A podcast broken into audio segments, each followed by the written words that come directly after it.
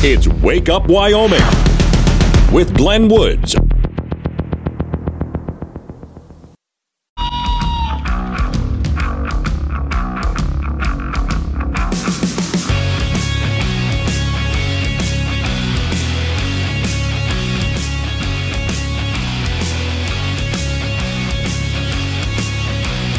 Six oh six the time. It's Wake Up Wyoming and happy 307 day. I had no idea. Cheesehead is in Judah, Wyoming. Now, uh, when my sister first visited Wyoming, she was looking around. What's the 307 everywhere? Why do I see signs everywhere 307? Bumper stickers 307, t shirts, hats.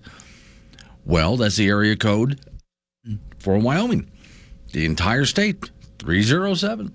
Most people around the country don't live like that. Most people around the country live in areas where they have multiple area codes for throughout the state, or even their city for that matter. But in Wyoming, whole state 307. Well, today's date is March the 7th. Yeah. So 307. There you go. Happy. Well, if Colorado can have their 420 thing, we can have our 307 thing, right? All right. So for those people in the know, happy 307 today. Okay, let's get this underway. Warning this show contains reference to guns, liberty, limited government, low taxation, the cult of climate change, free thinking, cigar smoking, short people, rubber chickens, Karen's bureaucracy, liberal buzzwords, tour runs, traffic, toilets, terrible jokes, and more. No apologies will be issued. Guest callers may express any opinion they want without fear of being canceled. Unless you're a loudmouth jerk like Dave, then Glenn will hang up on you. Strap in, hold on to your coffee, and feel free to participate. This disclaimer does not refer to every person named Dave, just one particular Dave from San Francisco. We know a lot of Daves. They call the show all the time, and they're great people. So don't call this program and complain that we use your name. That would be a real Dave move, Dave. Several people already this morning before I even got started. I mean, as usual, really early, and people are sending me notes. Hey, how about that Tucker Carlson thing? Yeah, that was pretty impressive. So, what happened was Tucker Carlson of Fox News, of course, got a hold of a bunch of videotape. He was handed a bunch of videotape of the January 6th, you can call it riot, incursions, whatever, at the Capitol. What Liz Cheney was all upset about. And Tucker and his crew just started going through, I mean, many hours 44,000 hours of video. Now, you know, of course, things didn't last 44,000 hours, but there's cameras all over the place. That's what it adds up to being. Story I have in front of me. Fox News Tucker Carlson was given access to more than 44,000 hours of video from the deadly insurrection of January 6, 2021. And after only three weeks of calling through the video, Carlson believes he's blown up kaboom several lies the American public has been fed because, as always with the news media, they put forward a narrative of what they want you to see, and those only the videos you're allowed to see. And when you watch January 6 on television, it's the same short video clips shown to you over and over and over again. Well, what about the rest of it, right? In the first of his episodes about January 6, Tucker displayed a video that basically blows up the narrative of the day the Democrats claim was worse than 9 11. The video he exposed, you know, the guy who wears was where he got his face painted. He has the American flag and he has like the buffalo horns and all of that. Okay. I was watching that this morning. He did not break into the Capitol. The door was open for him. And he went around the Capitol wanting to get into the well, basically, on the floor of the House of Representatives. And there's a couple of Capitol police officers with him, and they're walking around, talking together, having a conversation, and those officers are trying to help him get in. They tried a couple of doors that were locked. They eventually found one was open. A officer opened the door, and he went in. Okay, so the story in front of me. Tucker set up and knocked down three stories that have persisted since the riot at the Capitol building. Exhibit A. Jacob Chansley, whom Carlson chose to highlight first. He is in federal prison for being uh, what would they call him? The QAnon shaman, I think is how they were saying. Well, the video, again, the guy with the buffalo horns and all that. Video shows he wasn't an out of control rioter.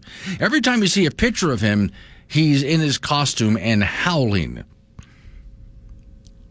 Well, again, you see him very politely talking to officers, and they're escorting him around very nicely and politely.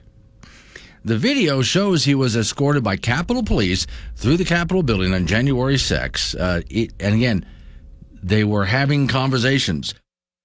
He and the officers were very polite to each other.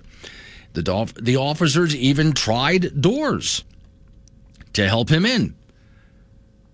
They aren't. Um, they really didn't have any of this evidence that I'm talking about now. You can watch the video; it's out all over the place right now. None of this was offered up at this guy's trial.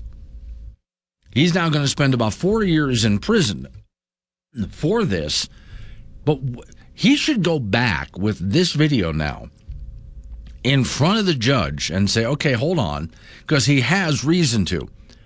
Let's take a look at what really I look like at the Capitol. Because again, every time you see a picture of this guy, he's howling in his costume. So people considered him to be a violent offender. At no time was he ever. He was walking around talking to people and even with officers. Most of the people who entered the Capitol in the video were actually, uh, there, there's a few people who did damage, broke windows, stuff like that. Those people need to be dealt with.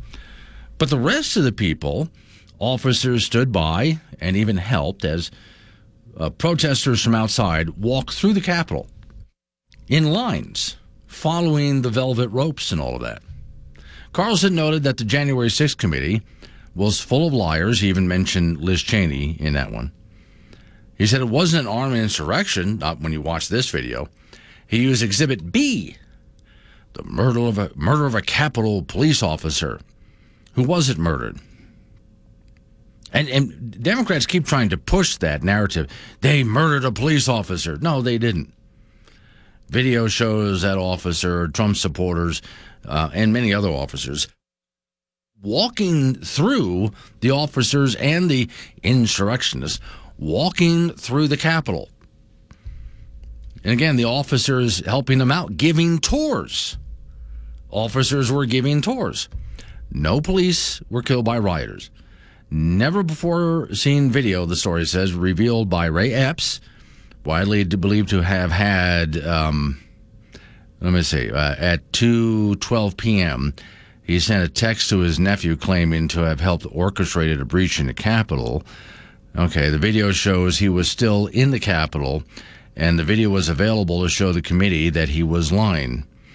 Okay, so many of the things that was said in front of the January 6th committee, you watch the video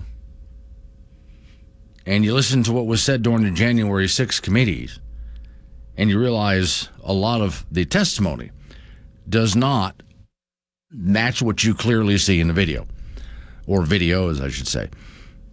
The story says, sadly, though given unfettered access, uh, they said there was no answers about um, uh, someone who was shot to death in the Capitol at the time.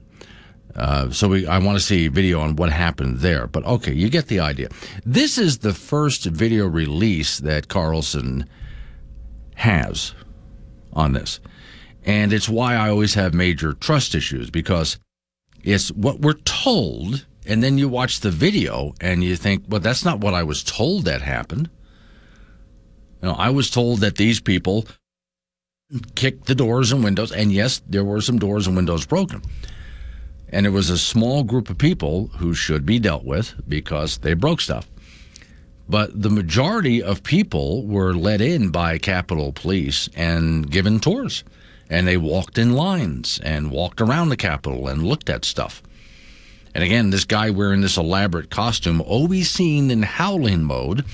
You watch him on video as he's with a couple of officers and they're politely talking and just walking around the Capitol and he asked to go see the House of Representatives, and they take him there. They open the door for him.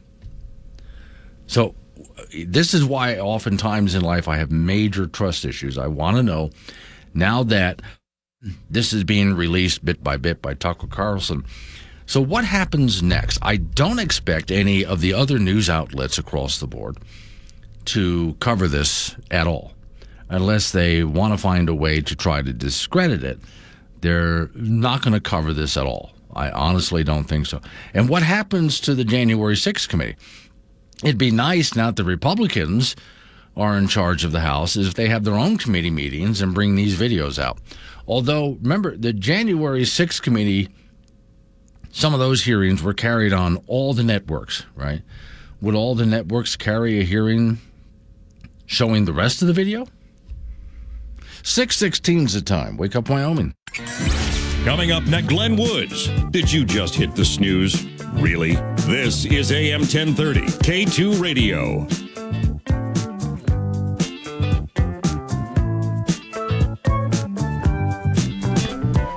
620 is the time, and 307 is the date. So happy 307 day. All right, so I'm not going to go, unless you got something else, a whole lot more into what was on Tucker Carlson last night with the video, oh, capital video from cameras all over the place on January 6th, which the story that you've heard and what you see in the video are very different. Especially again the guy in the costume with the buffalo horns and headdress and makeup on his face and all that being just chatting with a couple of officers being escorted around. He asked to go see the house of representatives. They take him there. They open the door for him.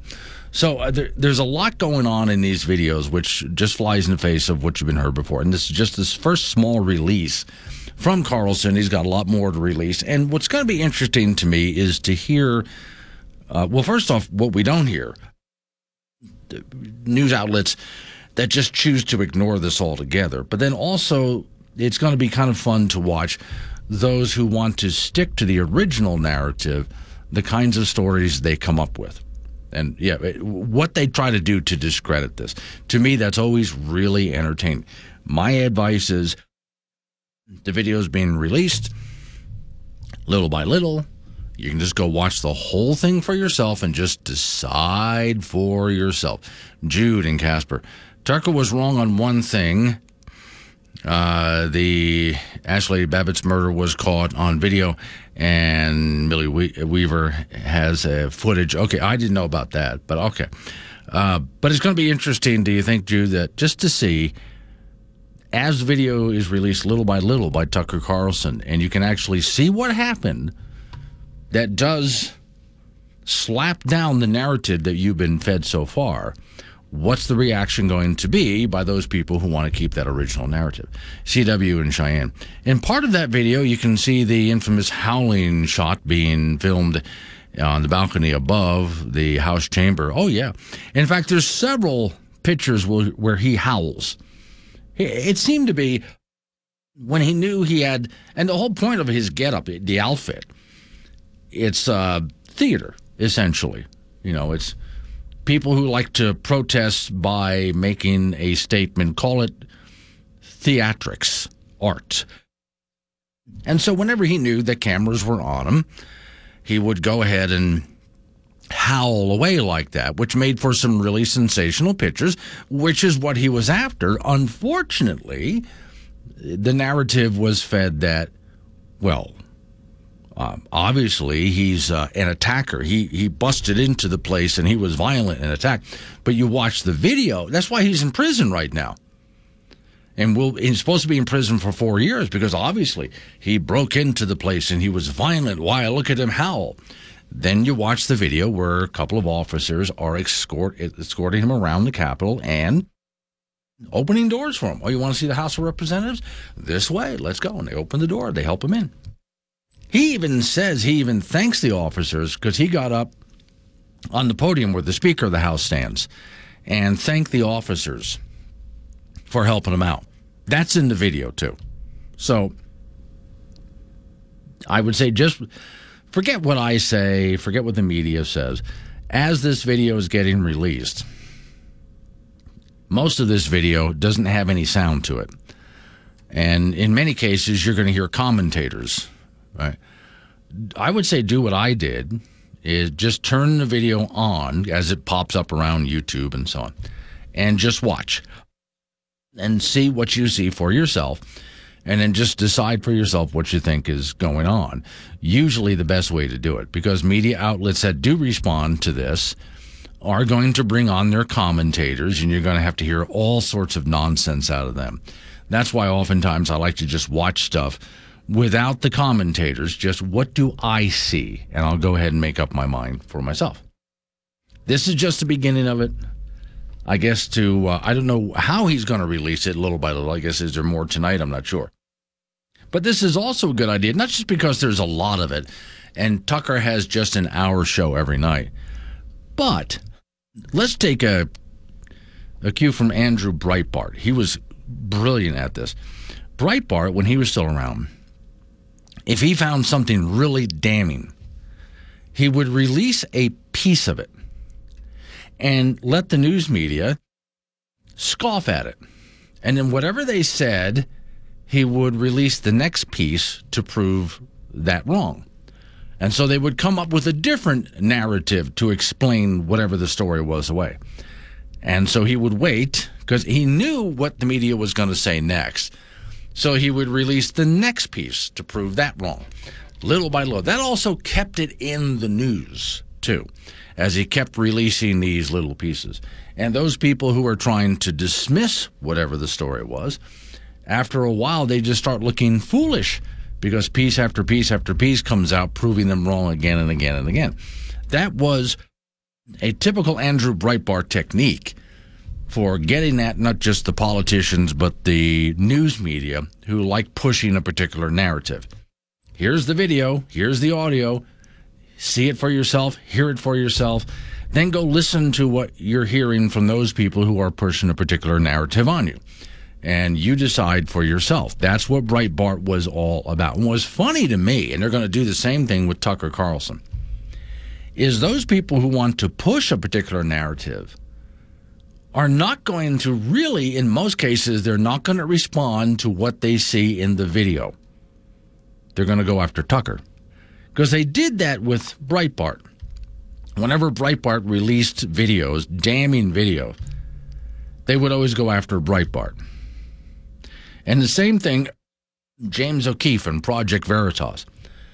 Every time O'Keefe exposed something big, really big, they would never, those, again, who want to maintain a narrative, would never go after what he released, the evidence the video, the audio. They would never answer that. They would attack James O'Keefe. Well, that's changing the subject and avoiding the issue, which is a typical tactic for someone who's completely lost in argument is you go ahead and change the subject and go after the person who's proven them wrong. They do that. This is very typical of, of people in general when they find themselves cornered on an argument. Well, we might as well go after the person's character. Watch in court. Lawyers do that. When a lawyer is losing his case, he starts with the character assassination to try to discredit the person that he's losing to. Whether it's discrediting the person accused of a crime or discrediting discrediting the lawyer himself, whatever they can think to do, which again is changing the subject and getting people to pay attention. It's like a magician trick. Watch this hand over here. Don't pay attention to what you just saw over there. So that's what I expect to see out of the next uh, few weeks as more and more of these videos are released. Now, again, Carlson doesn't just do it because I don't think he's necessarily following the Breitbart news model, but more like he has an hour long show. So he's got to put a lot, take out commercials, it's less than that. So he's got to do what he can in each and every less than an hour until he gets the whole thing out, which is good. We're going to see this piece by piece by piece. All right. Again, my advice turn the sound off, forget the commentators, watch the video for yourself Come to your own conclusions about what you think is going on. Okay. Compare that to what you've been told up to now, and you decide if we have a legitimate case here or not. Coming up on 6:30, local news coming your way right after local news. update on your weather forecast. Oh, would you like to own your own Wyoming missile silo? There's a, a really affordable missile silo for sale. I'll tell you how you can go ahead and take a look at it. The price is reasonable. I mean, seriously reasonable. Let's wake up Wyoming.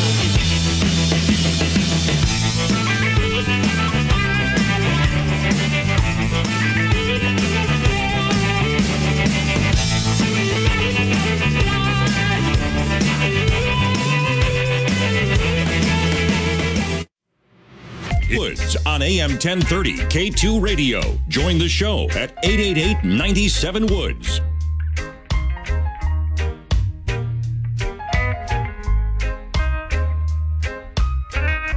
Six thirty-six. The time. It's Wake Up point. Wyoming. My name is Glenn Woods. Thanks for joining me. So, how would you like to own your own missile silo right here in the state of Wyoming? This is actually affordable, and I know someone who went to look at the property and put a bid on it. Okay, so let's say, and, and this would just be so cool. Your own missile silo right outside of Chugwater, just to the east of Chugwater. So I'm thinking it's got to be up in that plateau area. They're asking for a 1.6 acre lot, about 60 grand. Now you might think, 60 grand for a hole in the ground. Yes, former missile silo. Now, when you look at the picture of this thing, you're not looking at big buildings above ground. There isn't a building above ground. What it looks like now is there's a fence around it, square, right? Not doesn't look like a particularly high fence. The realtors said, like Zillow and some other realtors in the area, said, well, we'll go ahead and get a better picture for you when we're able to drive up there. Because you know what the snow's like up there right now. But just picture a chain link fence with some barbed wire at the top, and it makes a box around this piece of property. There's no building there, and that's what you see from above ground. It's what's underground that counts. So the story I have up on the Wake Up Wyoming site, Ms. Mary will alert it out at some point here, including a map that you can click on and zoom into to take a look at this. See, $60,000, 1.6 acre lot near Chugwater, Wyoming. Okay. Uh, let's see. There's one photo of the property that I have so far for you.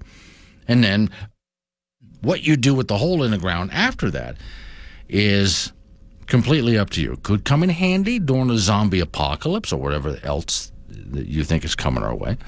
Very isolated, but Chugwater is real close by. And to me, Chugwater, while it doesn't have a lot in the town of Chugwater, it's an adorable little town. Zillow, online realtor, listed it this way If you're looking for a different kind of investment, here it is. This 1.6 acre property is home to a buried missile silo surrounded by open fields.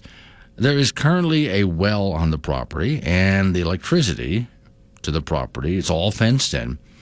More pictures to come, weather permits. Okay, so again, I know someone who did try to bid on that property. No deals have been made yet. So, uh, I think the only downside to this, which is probably the low $60,000 price, the only downside is thermal nuclear missile not included. So you have your missile silo, but the missiles not included. Now, once again, I'll have to take a look at, and I've seen them before. I might actually add this to the article. What exactly did these missile silos look like underground? Is it just the hole? Or are there places to live and work under there? I've seen people who, or seen, watched videos of people who've taken missile silos and made them into multi story homes with a little spiral staircase going down the center or something like that. But it's a multi layered home underground. There's certainly enough room in there to do something like that. It just depends on what you wanted to do with the property. And when you take a look at what's on top, that area, the plateau above Chugwater, is a beautiful area. So it, there wouldn't, I think, be any problem with living up there. When it got really snowy, I can understand. And well, really windy, you don't have to worry about the wind. You're underground. I do wonder, though, if you get enough snow on top of that thing, That means your roof is covered with snow. How do you get out? I don't know. This is where I'm hoping to see some more pictures of the thing. In fact, now that I have the address and all of that, when it's clear enough up there, it's just about impossible to get to it right now because of all the snow. Think about that if you're going to go buy it. But some people would like the idea that it's hard to get to. If if they're worried about, you know, the zombie apocalypse or whatever the heck they're worried about. But what do you do in the wintertime when the thing really gets buried? And, you know, it's one thing to have snow on your roof. You can still, in most cases, open your front door. But what do you do when your roof is your front door? How do you get up and out of that? That's what I want to know. Is this a seasonal home? Do you make a home out of it? Do you do something else? Do you just use it for storage? $60,000 for 1.6 acres is not a bad idea. The hole in the ground is certainly attractive if you know how to build that sucker out. What I'm going to do is find some pictures of what these silos look like underneath. Is it just the hole? Is there more to it? And what other people have done with silos, because there are people out there who have made silos into homes. 642 is the time. Wake up, Wyoming. This download the Wake Up Wyoming mobile app. Listen anywhere and chat live with Glenn during the show on AM 1030 K2 Radio.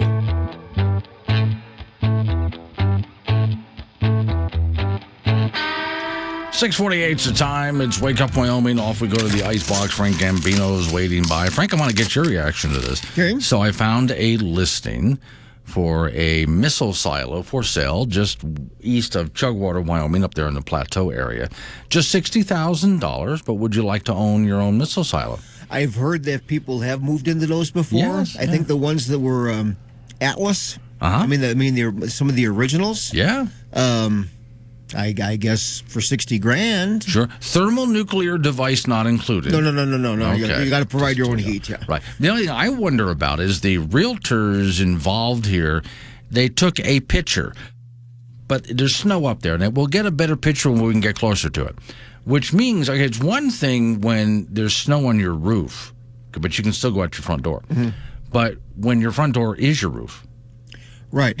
yeah. So what then? I I would want to build like a structure on top, like put a nice little you know house up there, so people think, oh, what a nice little house. But then and you never know what's in the basement. that's right. There's a hidden entrance down to the silo, which I got to figure out how far down do those suckers go. And then I've seen pictures and videos of people who make multiple floors out of these things. Hmm. Yeah, this could really be good. I think that could be a whole lot of fun. Is this probably right outside of Chugwater? Where it's on a little plateau and you Yes. can't really see it Yeah. from the interstate. Right. You Oh. can't see it from the interstate. Okay. Now, there is one Jim from Casper. Possible downside might still be targeted by Russia. if they, you know, it, if, if we ever got into a war with them, uh, is is that one still targeted by? Oh, Uh, I, I think so. My my son used to work at Quebec One. oh yeah, Um, that's the that's the control area, Right. You know, for tho- those missile things. Yep. You know, he said uh, what at the time. I mean, we we launched one of those over there. It'll take like a half an hour to get there. yes, it does. Yeah. Yeah. Now, and, and and your phone, your Right. current phone, yes. has more brain power Yeah. than than we're running those things. Right. Yeah. Now, what I want to know is I, I see that sign for Quebec 1 as I head down the interstate, but I'm never really down there when they're open. I want to take a tour of that, which you can. So, what I think is so Quebec 1 was the facility where they would launch these things. Yeah, that was the control thing. It was like spokes So, the one in Chugwater is probably just a big hole in the ground. for right now. Yeah. Yeah. So, you would have to go in and build out the different layers. Well, you know what? You can have a. It, it literally, Glenn, will be a man cave. Exactly. Literally. All right, and then women's college basketball, the Wyoming Cowgirls won their first round game in the Mountain West tournament last night in Las Vegas, beating San Jose State 72-57. Cowgirls are the uh, second seed in the tournament. They picked up their 21st win of the year. San Jose State has won four in a row, but came into the game with a record of 7 and 24. Malene Pedersen had a career high 24 points for Wyoming. Allyson Fertig contributed 13 points and 11 rebounds. Now tonight for the Cowgirls, it's Border War round three. They'll take on Colorado State at 8:30 tonight. Should be an interesting game in the semifinals as CSU is the third seed in the conference tournament. The Wyoming Cowboys will take on New Mexico in the Mountain West tournament tomorrow. Pokes are 9 and 21 on the year. New Mexico, after starting the year 14 and 0, totally collapsed with a record of 8 and 10 in league play, but they are 21 and 10 overall. That's a 5 p.m. start from Vegas. We'll have that for you on K2 Radio in Casper and KCGY in Laramie. Junior college basketball, the Region 9 tournaments will start on Thursday. The Casper College men will host this year's tournament, and they are the number one seed from the North. They'll take on Lamar at 7 p.m. on Thursday. The LCCC men from Cheyenne will play Western Nebraska at 5 p.m. on Thursday. The Region 9 women's tournament will be in Scottsbluff. The Casper College women are number of the number one seed from the North, and they're ranked 15th in the country. They'll play NJC at 2:30 on Thursday. The LCCC women will play Otero at 12:30 on Thursday, and those tournaments will run through Saturday. The state 3A and 4A high school basketball tournaments will begin on Thursday in Casper. In the 4A boys bracket, those first round games will be at Natrona County High School. Cheyenne East will play Jackson in the round in the first round at noon. Star Valley and Campbell County at 1.30. Riverton versus Laramie at 4.30. And Thunder Basin plays Cody at 9. The 4A girls first round also at NC. Green River and Sheridan start things off at 9 a.m. on Thursday. Thunder Basin and Kelly Walsh at 10.30. Cheyenne East and Star Valley at 4.30. And Cody meets Campbell County at 6. The 3A games in the first round on Thursday will be at the Ford Center. For the boys, Lyman and Wheatland at noon. Douglas and Lovell at 1.30. Buffalo will play Powell at 7.30. The late game on Thursday at 9 p.m. will have Worland taking on Torrington. On the 3A girls side at the Ford Center on Thursday, Douglas and Powell at 9, Lyman and Torrington at 10.30. Pinedale will meet Newcastle at 4.30. And at 6 p.m., Buffalo will meet Mountain View. The semifinals of the 3A and 4A tournament will be on Friday, and the finals will be on Saturday. When do these kids ever go to school? They're always out there playing sports. Well, no, uh, you got to bring your books with you. Okay. Well, I mean, that's that's that's, that's part that's that's part of the deal. Well, here's I the should deal, hope so. Okay. If you're going to different high schools around Wyoming for sporting events on the bus, you have plenty of time to study. Yeah, well, well, and sometimes in your in your hotel rooms, Sure, and, you know, you can yeah. get like a little conference room, and everyone sit down. And Yeah. I mean, I mean that that's part of the deal. Yeah, so it's like a two and a half hour drive there, two and a half hour drive back. There was plenty of time to study for the test. Right, and you can study right on your phone. Oh, these days, sure, kids don't need Sure, to carry they're all of these books. phone, yeah. Bring your phone with you. Just sit there and do everything. All right, thank you, Frank. Coming up on okay, I just sent to Miss Mary. I have not just some pictures of this silo just east of Chugwater up in the plateau. That's for sale. This missile silo, but I found a video put together by a realtor of the missile silo. Yeah, we're putting all that together right now. I'll keep you up to date. This is a, this is a fun story to watch. It's Wake Up Wyoming.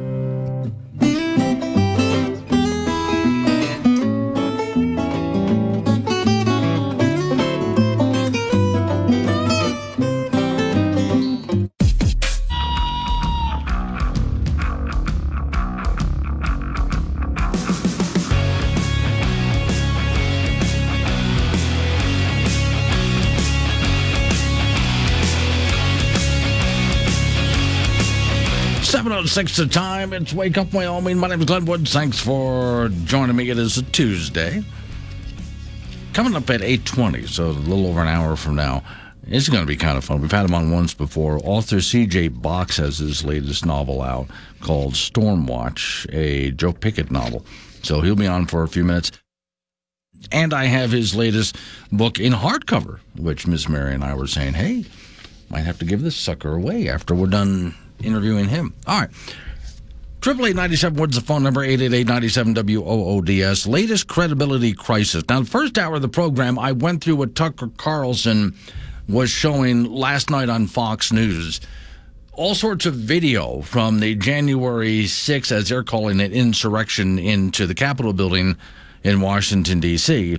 And it shows a lot of things that you were told was, was not happening including the guy who's wearing the buffalo headdress, his face all painted. You always see him howling, being just, you know, walked around by the police. They're just talking and they're opening doors for him and, you know, all sorts of things like this that the media and those on the January 6th committee told you didn't happen. You can see the videos for yourself. More of that's going to come out.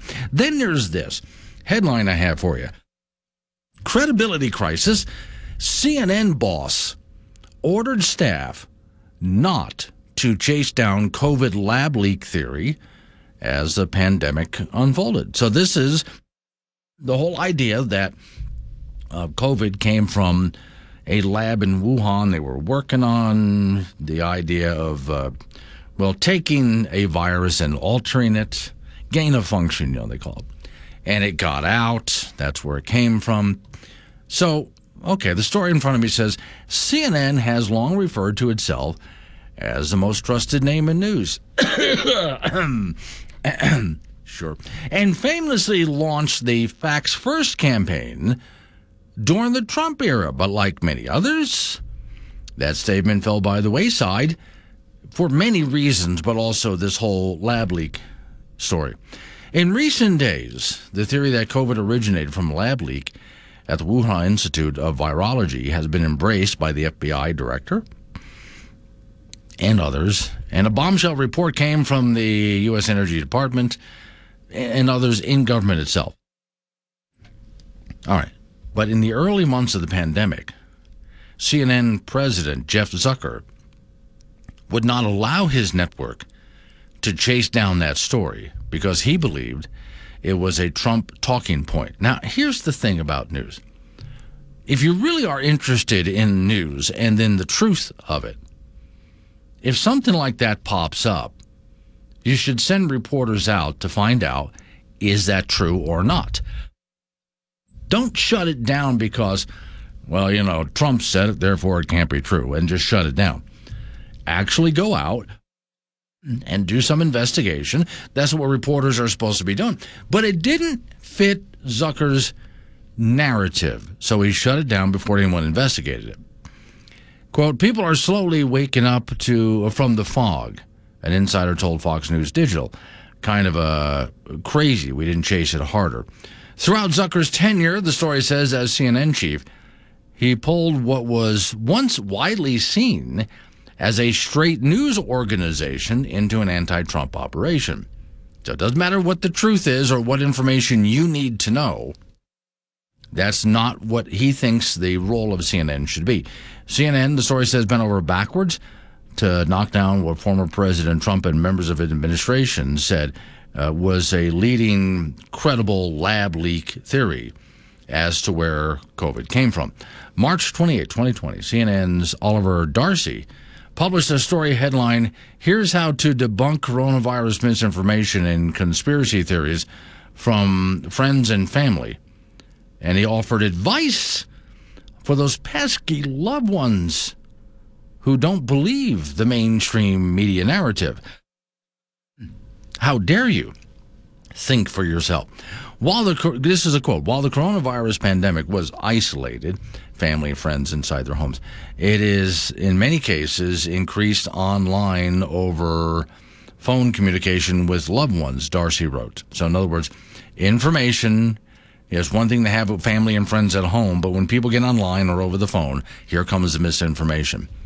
Quote, but in some cases, relatives and friends share poor information, whether it's uh, bad science related, how to prevent the virus, debunking rumors about cities being on lockdown, conspiracy theories about the origin, and on and on. It goes like this.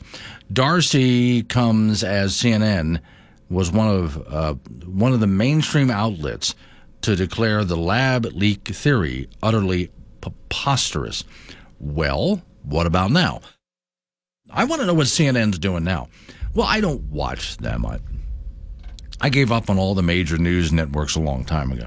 CNN host Fareed Zakaria once said, The far right has now found its own virus conspiracy theory while discussing the lab leak.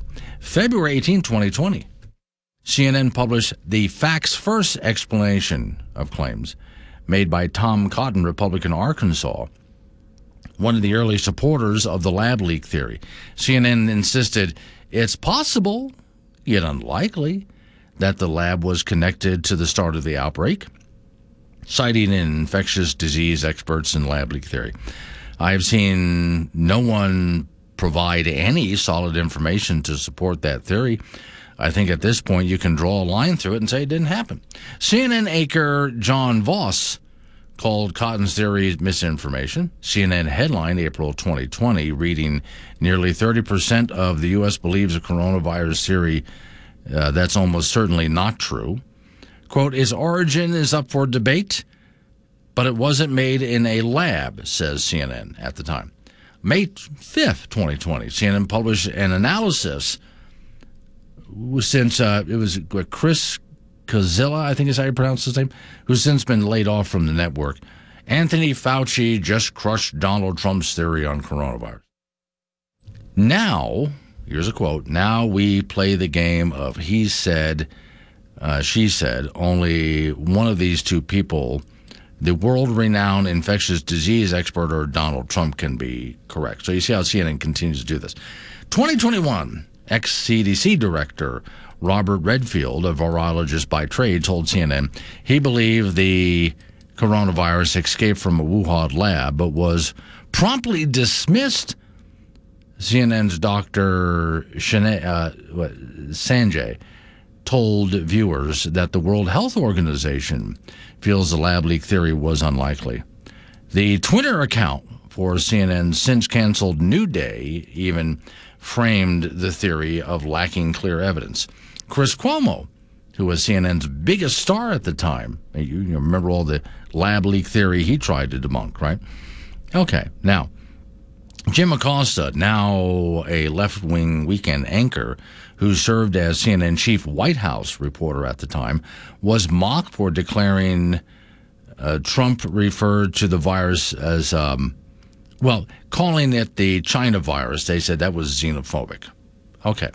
But now more and more information comes out, including people in government, like an FBI director, saying, you know, actually, it did come from there.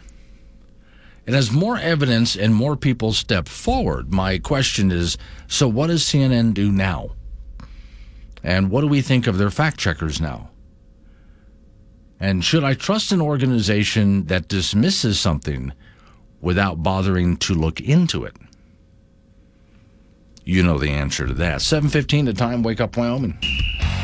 Glenn Woods on K2 Radio. Join the conversation at 888 97 Woods.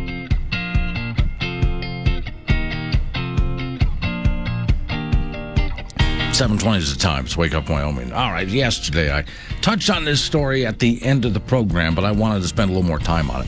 And I wrote an article upon this on the Wake Up Wyoming website. So you might have heard in the news a couple of guys who are in this country illegally.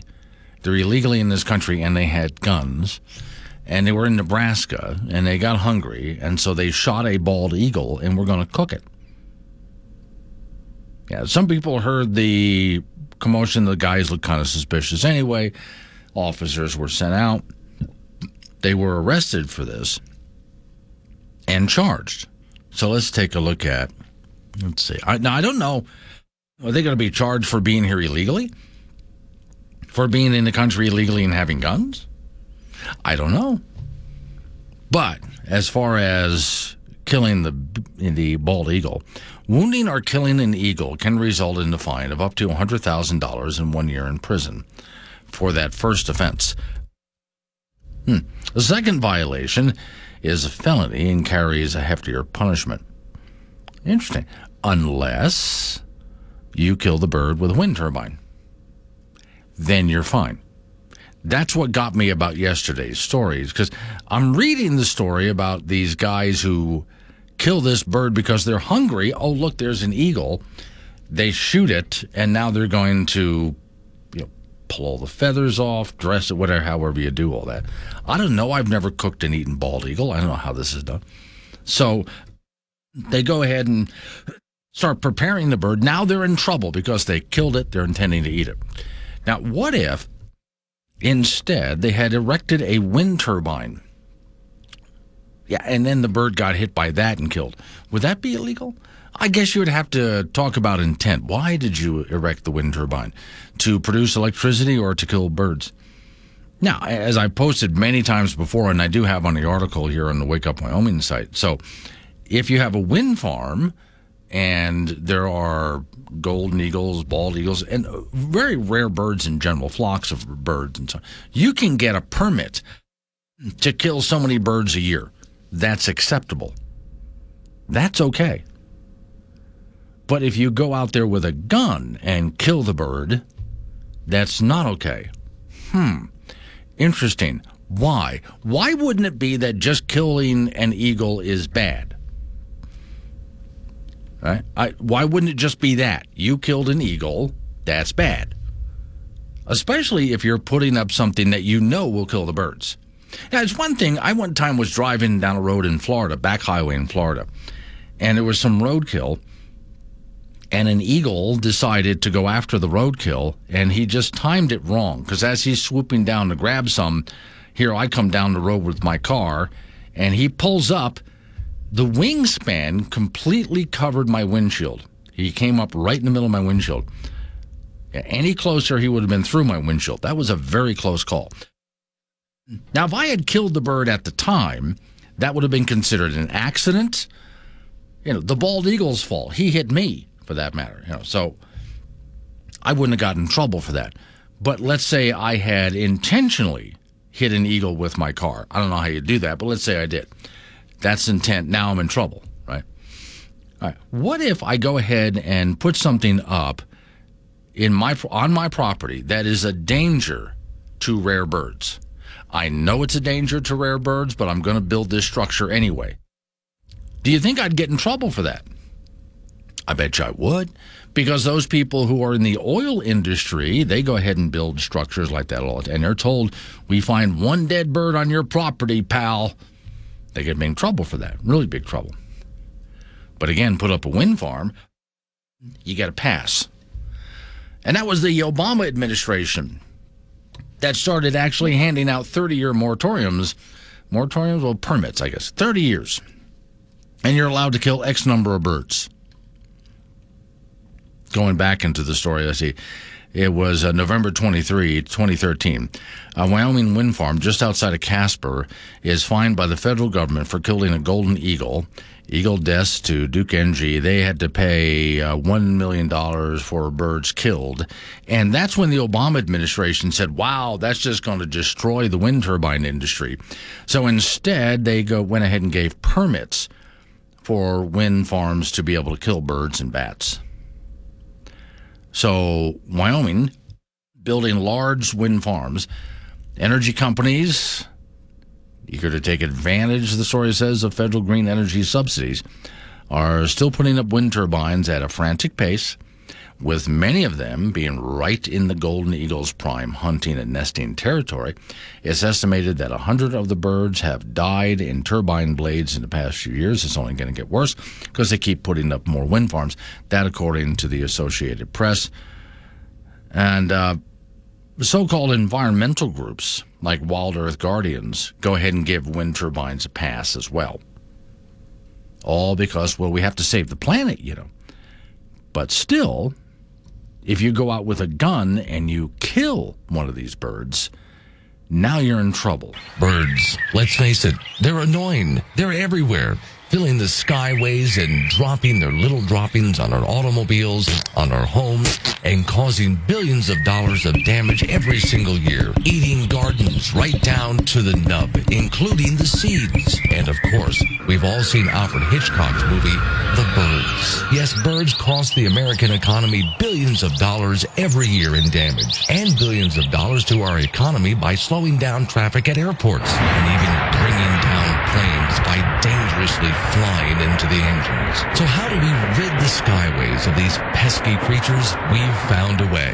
Windmills are the answer. Yes, environmentally friendly because they don't use pesticides. Massive churning windmill blades bring down birds by the hundreds every single day. And thanks to Barack Obama's incentives and subsidies, windmill farms are now popping up around the country. Last year alone, we killed over half a million of these pesky creatures. Maybe right in your own backyard. Join us, won't you? Call your congressman. Ask for more windmills and more windmill subsidies so we can rid the skies of these pesky, costly nuisance creatures we call birds. Brought to you by the Coalition for Cleaner, Safer Skies. I just thought of what these guys should say in court. They don't have to say that they're illegally in this country.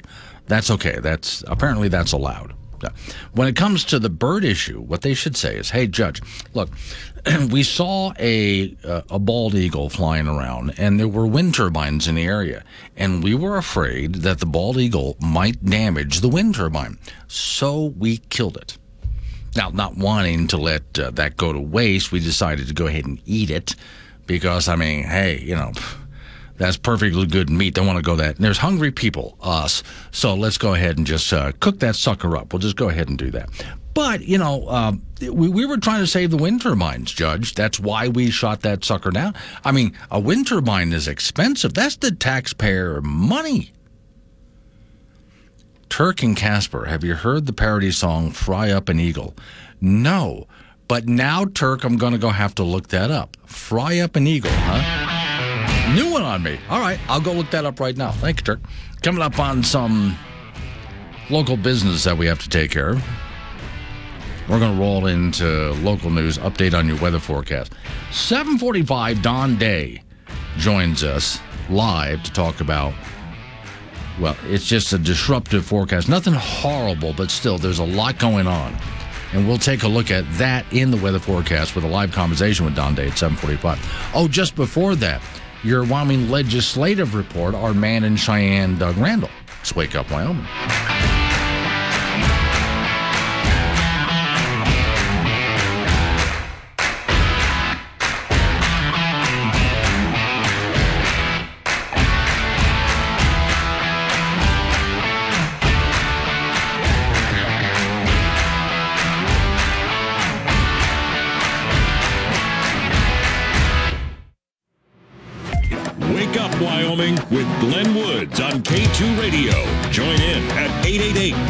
97 Woods.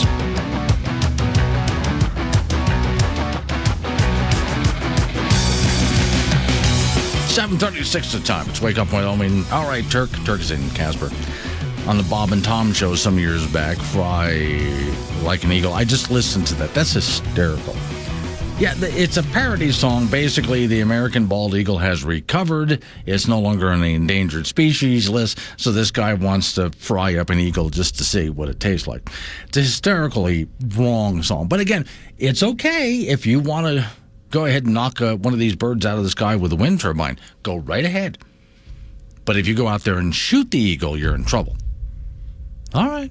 In fact, the, the government will give you a permit to kill multiple eagles every year with a wind turbine or a whole wind farm. But you go out there and shoot it, and you're in trouble. All right, couple of stories I have off to the side that I've been trying to get to during the course of this week, even though I know we're only on Tuesday. One, my condolences to Douglas, Wyoming. Douglas Mayor died after a long battle with cancer. Douglas Mayor Renee Kemper died early Friday morning, last Friday. Uh, Kemper, beloved throughout both the town and the state, according to Cowboy State Daily, will be remembered for kindness, helpfulness toward others. According to the Douglas City Administrator, J.D. Cox, uh, Cox declined to say how exactly she died. That's okay. It was just uh, cancer related. Uh, cancer, as Cox had re- received a call about 2 a.m. Friday morning that she had passed on. A very difficult and emotional week for everybody, he said. So, again, to those in Douglas, our condolences to you on the loss of your mayor. Another story I have here Governor, if Governor Gordon signs this bill, Wyoming will be the first state in the nation with its own digital currency, a Wyoming digital coin. I don't know if he's going to sign it or not, but uh, Cowboy State Daily again. Wyoming stable coin is set for a second go round with Governor Mark Gordon's on his desk. Lawmakers on Friday weren't talking about the state's digital token. Emails went to several people, uh, including Democrats and Republicans, about this. Gordon's office was silent on the matter as to whether he would sign it or not, or just let it pass by not signing it. In rejecting a Wyoming stable token last year, Gordon said the effort had to be had been rushed and would burden the Wyoming Treasurer's office. That was his reason for not signing it last time. We'll see if he does this time. And do we wind up with our own Bitcoin, a Wyoming Bitcoin? Is essentially what that would be. 7:39 is the time. Here's our man in Cheyenne, Doug Randall, with your legislative update. This one's on air, online, and on the Wake Up Wyoming mobile app. Be part of the show at 888 97 Woods. This is K2 Radio. 745 is the time that means we swing on over to talk to Don Day from Day Weather. Now, Don, I'm going to say this with a little bit of hesitation, but I stepped outside just a moment ago and it's actually nice. Yeah, we'll take advantage of it. I am. We'll have occasionally nice moments here and there. The trick is trying to keep those moments more than just moments. Okay, that, that's the thing. See, I'm catching you saying moments, not days. exactly. Okay. That's kind of where we're at right now. Yeah, that's that old saying. Don't like the weather, wait five minutes. Okay, so is it very much like that? Could later on this afternoon I step outside and it be cloudy and snowing on me?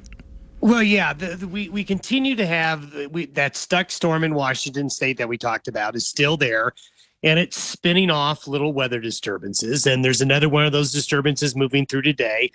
And as the day wears on, there'll be clouds and scattered snow showers haphazardly developing. Nothing to really organize them. They'll pop up here, they'll pop up there. Mainly favoring again those northern areas.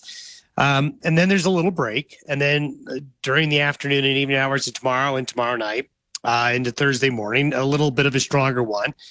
And that'll produce snow showers and uh, again, colder than average temperatures. You know, Glenn, the average temperature for like Casper and Cheyenne right now are 45.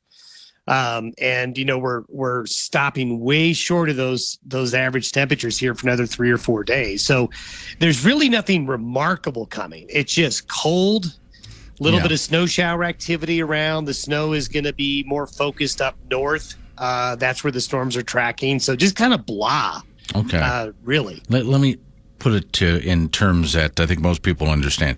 You're sitting in the back seat of your car on a cross country road trip. Your parents are up front, and your sibling is next to you with their finger right next to your face. I'm not touching you. That's basically what the weather's doing to us. Yeah, annoying. okay. I, Yeah, I- sure. annoying is is a Yeah. really good way to describe it Is because the- everyone, somebody I saw someone post a Yeah. A picture, you know, their car thermometer said, you know, minus 15. And they're Yeah. like, come on, it's March. this is ridiculous. Well, now uh, this is what, what worries me. Okay, with all the snow we've been getting, and of course more west of us, they've been really pummeled by just record-breaking snow. And so I know you hate doing that long-term outlook crystal ball thing, but we always worry about the last storm of the season. Well, the last storm of the season, I'm afraid to say, is probably going to happen in May. Okay. So, so between now and then, we can, we're going to have numerous opportunities for some bigger storms. Okay. So just hang on and just kind of ride through this. So just remember that, folks. I'm not touching you. So Yeah, and it's a and it's a very very long road. All right, thank you. Appreciate it, Don Don Day with Day Weather. Well, okay, that's just what we're going to have to put up with for a while, and we're all wondering, so how big is that last storm going to be? Off we go to the ice box. Frank Gambino waiting by. Uh, first Hey, off, hey, Glenn, yes, this is a virtual certainty. Yeah, I'm not touching you. yes, right. Okay, first off, happy three zero seven day. Yes. I, I didn't I, know. did, I didn't. Uh, yeah. Who invent? I don't know. Someone pointed that out. You know, today is the third month, and the date is 07, and Oh, our area code is 307. All right, I'm in- So happy 307 day. Okay. Hmm. All right. Now, in looking this up, and I'm sort of putting this together right now, I thought Wyoming was one of just a few states, very few, that had an area code for the entire state. I think it may be the only one. Maybe uh, maybe Alaska. 11 Hawaii? states. 11 states. Wow. I didn't know that. Mexico? Okay. Alaska 907, Delaware 302, Hawaii 808, Maine 207, Montana 406, New Hampshire 603, North Dakota 701, Rhode Island 401, South Dakota 605, and Vermont 802. Wow. Okay. Okay, now I mean that makes it easy. yeah, each three digit code has a capacity for about 7,919,900 phone numbers.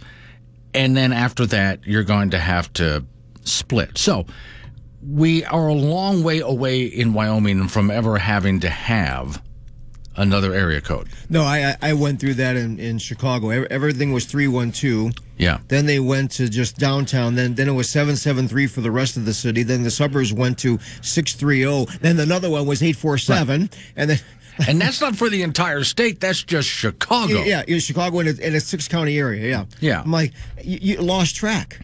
You know, what I mean, N- Yeah. nowadays it doesn't matter so much because you, you're, I mean, like in your phone, You don't really know anybody's number? I don't know. In fact, what I would do if I had your number in my phone, It's just a name. I would go ahead and, and say to my phone, ver- out loud, say, call Frank Gambino. And the phone would just dial you. Mm-hmm. And so I don't have to worry about, well, you remember we used to have those little black books? Right. I, I still have mine. Yeah, yeah. In fact, there was a time when it was a big deal if a girl's phone number was in your little black book. Oh, book. I know, yeah, Or, or yeah. better yet, Frank, if your number is in her little book.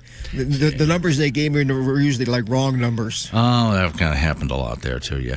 Or some number to some place that you would feel embarrassed if Right, anyone yeah, found yeah, out that yeah. you actually called that number. yeah, they- they yeah, do that, was a typical ploy back then. Oh, I got my number for you. and if you did go ahead and take a look at the phone, you find that that number probably spells something really bad too. That was usually kind of a clue. Yeah, you know? yeah, yeah, yeah. All right, in women's college basketball, the Wyoming Cowgirls won their first round game at the Mountain West Conference Tournament in Las Vegas. They beat San Jose State 72-57. Cowgirls are the number two seed in the tournament and picked up their 21st win of the year. San Jose State had won four in a row, but came into the tournament with a record of 7 and 24. Malene Pedersen had a career high 24 points for Wyoming, with Allyson Fertig contributing 13 points and 11 rebounds. Now tonight for the Cowgirls, it's Border War round three. They'll take on Colorado State at 8:30 this evening. Should be an interesting game in the semifinals. The CSU is the third seed. Wyoming Cowboys will take on New Mexico in the Mountain West Conference tournament tomorrow. The Pokes are 9 and 21 on the year. New Mexico, after starting the year 14 and 0, totally collapsed in league play with a record of 8 and 10. But they are 21 and 10 overall. That's a 5 p.m. start tomorrow from Vegas. We'll have that for you on K2 Radio in Casper and KCGY in Laramie. In junior college basketball, the Region 9 tournaments will start on Thursday. The Casper College men will host this year's tourney, and they are the number one seed from the north. will take on Lamar at 7 p.m. on Thursday. The LCCC men from Cheyenne will play Western Nebraska at 5 p.m. on Thursday. The Region 9 women's tournament will be in Scottsbluff, and the Casper College women, they are the number one seed from the north, rated 15th in the country. They will take on NJC at 2.30 on Thursday. The LCCC women play Otero at 12.30 on Thursday, and those tournaments will run through Saturday. Say 3A and 4A high school basketball tournaments will start on Thursday in Casper. The 4A boys bracket, the first round games will be at Natrona County High School. Cheyenne East will play Jackson in the first round at noon. Star Valley and Campbell County at 1.30. Riverton versus Laramie at 4.30. And Thunder Basin meets Cody at 9. The 4A girls first round also at Natrona. Green River and Sheridan on Thursday, starting things off at 9 a.m. Thunder Basin and Kelly Walsh at 10.30. Cheyenne East and Star Valley at 4.30. And then Cody will meet Campbell County at 6. The 3A games in the first round will be at the Ford Center in Casper. For the boys, Lyman and Wheatland at noon. Douglas versus Lovell at 1.30. Buffalo will play Powell at 7.30. And the late game at 9 on Thursday will have Worland meeting Torrington. For the 3A girls at the Ford Center on Thursday, Douglas and Powell at 9. Lyman and Torrington at 10.30. Pinedale will play Newcastle at 4.30. And at 6 p.m., Buffalo takes on Mountain View. Semifinals in the 3A, 4A tournament will be on Friday. And the finals will be on Saturday at the Ford Center. You know, what's interesting though is even though Wyoming only has one area code, we have three interstates. Yes. Now, many states, even some of the big ones, one of my favorite jokes about New Jersey. Oh, you're from Jersey? Yeah. What exit? Right. Yeah. So, I mean, you can be a big state with a huge population, but not have much for interstates going through that, but just because of, well, the size and shape of the state. So, uh, Wyoming does have more road mileage than any other state. Because we're bigger. Yes, we just don't have anything in between. Right. Right. All right. Thank you, Frank. So, yeah, happy 307 day. Did not know that and did not know all total 11 states have an area code for the entire state. I thought maybe it was Wyoming and one or, two other states tops, but now I'm kind of digging into the facts of this, mostly just to completely waste your time and mine. Which I know on some level you kind of appreciate that. And if, look, if Colorado can have their 421 day, we can have our 307 day, right? Cool. Local business, news time, weather forecast. Next hour, CJ Box, author, joins us. Wake up, Wyoming.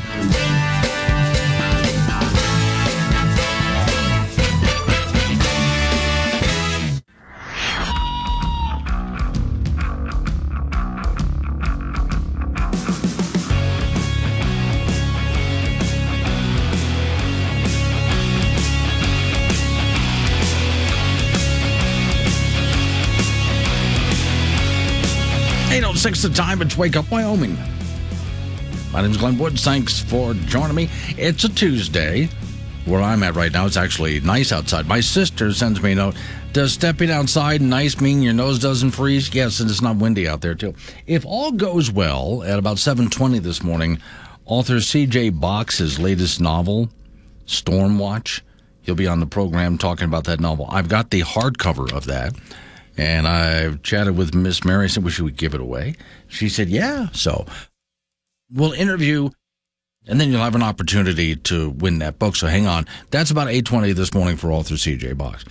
Let me see. Arnie, since I was talking about this is uh, 307 day, that's the date. If you look at your calendar, today's date is 307, our Wyoming area code. So since we're talking about phone numbers, Arnie and Casper, for a good time, call 303 499 7111. That's the National Bureau of Standards Atomic Clock in Boulder, Colorado. I remember dialing that number when I was a kid, back when the phone for the family. Not every family member had a phone. There was one phone for the family. It was in the kitchen with a really long cord. And I would dial that number now and then just for the fun of it. Let's see, Jim and Laramie. Uh, if you're in, okay, so I was talking earlier this morning about a story that I had mentioned yesterday as well. So a couple of guys in Nebraska, and they seemed to be in this country illegally, and they had guns, and they got hungry, and so they killed a bald eagle, and they were going to eat it. Now they're in big trouble for that. I don't know if they're going to be in big trouble for owning guns or being in the country illegally, but they killed a bald eagle, and they're in big trouble for that. I was pointing out that wind farms can kill bald eagles all day and nothing. So if you want to have delicious bald eagle, or any other bird that might be rare and endangered, just put up some wind turbines around your house and wait. And you won't get in trouble for that. So, Jim and Laramie, if you're in possession of an eagle, you're in trouble. He said, last I knew, it was illegal to be in possession of an eagle unless you're on a, uh, unless you are a Native American. This includes eagle feathers, dead or alive. Did not know that. That's the last he uh, has heard of that. And I don't know. I think that probably is the current rules on that. But what really got me more than anything else, which is why I spent some time on it last hour, was oh, yeah, go right ahead and um, kill a, a Uh, an endangered bird, even with a wind turbine, and you're good. So if you want to eat rare endangered bird, if you want that on your menu, just go to a wind farm and wait. Just fine. Not a problem. Let me see. Kevin is in Wheatland. I did open the program, Kevin, with the whole Breitbart news story and the the the whole thing that Tucker Carlson had on last night, which I will get back to a little bit later on. For those who missed it, if you do, you can probably find this already on social media like YouTube and so on. But Tucker Carlson has more of it. He got a hold of a lot of video from the January 6th they call it the incursion into the Capitol during the inauguration of our current president. And the, when you take a look at, um, was that the inauguration of, no, not the inauguration, I'm sorry, when they're counting up the numbers, you know what that was all about. All right. So when you watch the video, a lot of what you've been told is not what you'll see. Including, I'm really struck by the guy who's wearing the big buffalo headdress and his face is painted, and you always see a picture of him howling. Okay, he was chatting with, with police in a very friendly way, Capitol Police. Two officers were walking him around and giving him a tour. And when he asked to go see the uh, House of Representatives and be able to walk out onto the floor, they opened the door and let him in. They had to find a, a couple of doors were locked, so they had to find an open one and just let him in. So, yeah, there's a lot more to it than that. And Tucker Carlson has a lot more video. That's what I opened with early this morning. Let's see, another one that I got. These are people who send me notes off the Wake Up Wyoming app. The app is free to download at your app store. Just Wake Up Wyoming. When you touch on the app and it opens up, you'll see a toolbar across the middle. One of the options is chat. Touch that, and you can send me a text messages like these people are doing. Let's see. Uh, Jan and Cheyenne. What about ignorance of the law? Being illegals, they may not know about our national bird. To them, it may have been a bird with a lot of meat on it. Certainly bigger than a chicken. I will give you this much on this, Jan. Um, if you're a guy who's way out in Nebraska somewhere and you've been traveling cross country and you're hungry and you see a big bird, they may have known that it was the national bird. They may not have. But even if they knew it was America's national bird, what do they care? It's a big, meaty bird. Like you're saying, it's just a big, meaty bird. So why not go ahead and just kill it and cook it up? Probably really good eating. Don't know. Never had bald eagle, but hey, there's a big bird. Just go ahead and kill it and cook it up. Why not? They're hungry. But that always brings me back to the initial point of so if you went out right now and shot an eagle, uh, golden eagle, bald eagle, or various other birds that are considered dangerous. Dangerous. I'm sorry. Um, I don't know why I said dangerous. Uh, various other birds that would be considered endangered. That's the word I meant to use. Then, you know, you're going to be in big trouble if someone finds out. But wind farms will kill them all day. Grandpa Rich. That's crazy, killing the bald eagle. Yeah. Yeah. But still, uh, it's perfectly okay if you're involved in the whole so called green energy program. And I still like to pick on groups like Wild Earth Guardians that claim that they want to protect humanity, protect the planet, but most of all, protect nature and animals. They're animal rights activists, if you will. wild animals. That's what they protect. And then I go to their website and I see them advocating for wind turbines. Well, if you really cared about nature, then why are you advocating for these things, considering how many birds and bats are killed every single year? So we have a lot of contradictory laws in this country. If you think about it, I could go off onto many other contradictory laws.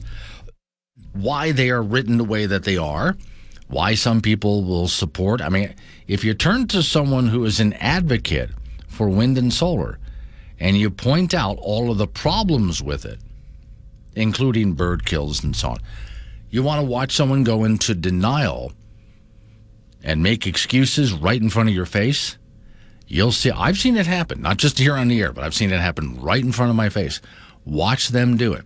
Watch people go into mass denial a person will twist their brain to the point that if they kept going, they'll probably get a tumor just to deny that something they really believe in can actually have any bad effects.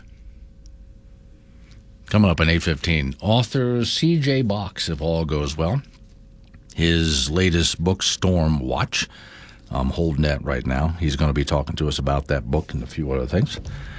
It's Wake Up Wyoming. Your morning travel network. More stimulating than that first cup of coffee. This is AM 1030 K2 Radio.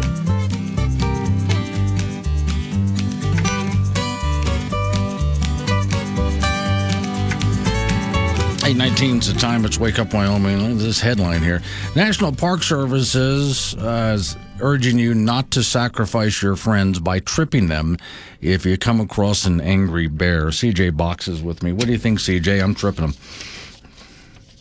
I think the National Park Service has should have better things to do than uh, issue those kind so. of. Yeah, yeah, and they can't dictate to me my strategy for survival. Okay, so uh, congratulations on the latest book. How many does this make?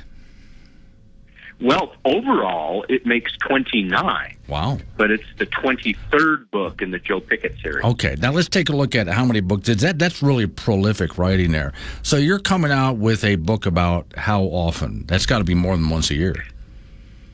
Well, it is. Um, it, it, there's one Joe Pickett book a year right. since 2001.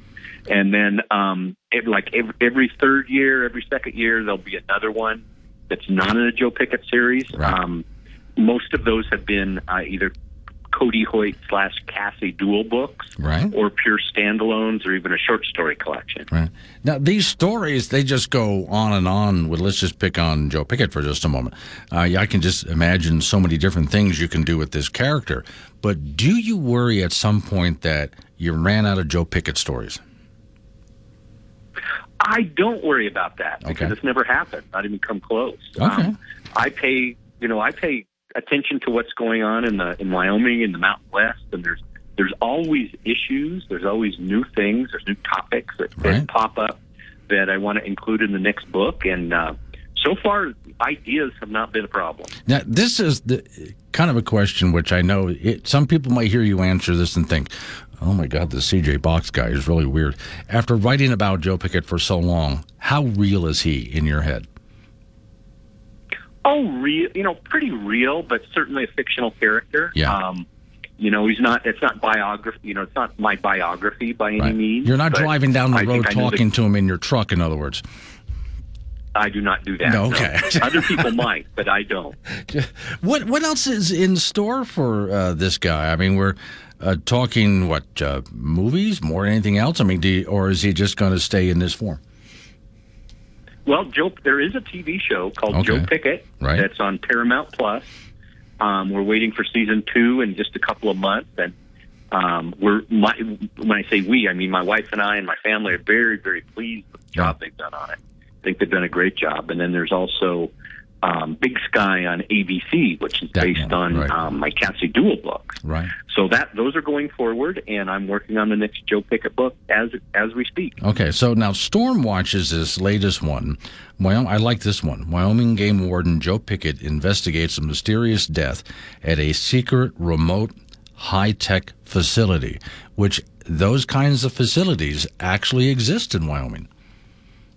They sure do. In fact, um, without giving too much away, this this one is based on uh, a little building I saw a few years ago when I was elk hunting, um, Right. out in the middle of nowhere, no power lines to it. Uh, I couldn't figure out what it was till I asked the rancher who owned the land, and yeah, they, they, not, they not only exist, they're all over the place. Right now, just uh, on the plateau, just uh, to the east of Chugwater, Wyoming, you can buy for about $60,000 a silo. It's empty. Sorry to tell you, thermonuclear device not included. But if you wanted to buy one of those facilities are all over the place too. And there was a time that they were out there and you would really have to know Wyoming to know where they are. So what's your character do in this one? What's the mystery without giving too much away? Well, there's a couple of them. One is that um, uh, when Joe Pickett uh, finds this, this facility, he also finds a, a dead body attached to it. Somebody has been um, either committed suicide or was shoved into a big fan on the side of it. And uh, as Joe Pickett starts to investigate, he finds the guy's ID, finds out he's a University of Wyoming professor. And uh, when he starts to, Joe starts to investigate, uh, the local law enforcement will not cooperate, and even the governor of Wyoming steps in and says, "Leave this one alone. It's a matter of national security." So, of course, Joe Pickett wants to figure out what's going on. Right. Okay. Now, where did you come up with the idea for this book? Was there something that be, or did you run into that building out in the middle of nowhere and say, aha? Well, that part of that, that aha, this will be interesting. But also, um, I always start with two or three themes, topics, um, uh, things that are going on, and then uh, that I think would be interesting to me as a writer and hopefully to the readers. In this case, there's not only the, the high tech facility, but also uh, a good portion of it is based on shed hunting. Mm-hmm. In, in uh, very controversial, a little bit of corner crossing, another controversial subject and then um, also just kind of the dissatisfaction that uh, locals seem to have, tend to have, when the administration changes and starts imposing new laws and regulations. Right. What is your real curious about this? Because I hear different answers from all sorts of different people who are in you know the creative arts. Like I get here at two o'clock in the morning to put everything together. What's your schedule like for writing? I don't get up at two o'clock in the morning. Okay, that's a good deal. But I do. I do work primarily in the morning. Um, Okay. Get up, work out, go to work, um, and uh, I I tend to once I have all the the outlining done and I've got the book figured out. I tend to write um, minimum of a thousand words a day. Sometimes it's much much more than that. Some days it's a struggle to get there, Mm-hmm. and then I just push it forward um, till it's done. Uh, usually five days a week. Usually take the weekends off, but Right. pretty good job. That's often because I've got a few books out myself. People will ask me, "How do I get that novel that's out of my head?" And I've always told them, "You got to treat it like a job. If you act like you have to show up for work at this time and work so many hours, you'll get it done." Yeah. Um, you know, and it's it, some days it goes very quickly Yeah. um, to get my to get my minimum or or get it done. Other days, you know, it doesn't. But um, it's certainly not a nine to five job or. And, and some days I work late into the night when I'm Right. really going. So um, it's nice to be able to choose your own hours. But then the book goes out, and you got to go out there on the book tour. And I know you're going to be in Casper March 8th, 6 p.m. Windy City Books has you at Frontier Brewing. You've been there before. Rawlins, Thursday, March 9th, 5 p.m. Carbon County Museum. So th- that's just Wyoming, though. Don't, did they send you all over the country? Right. I just got back from a national tour Sunday night. Okay. uh, was in, in eight cities around the country and um, got back, started driving to our place. We have a little ranch in Saratoga.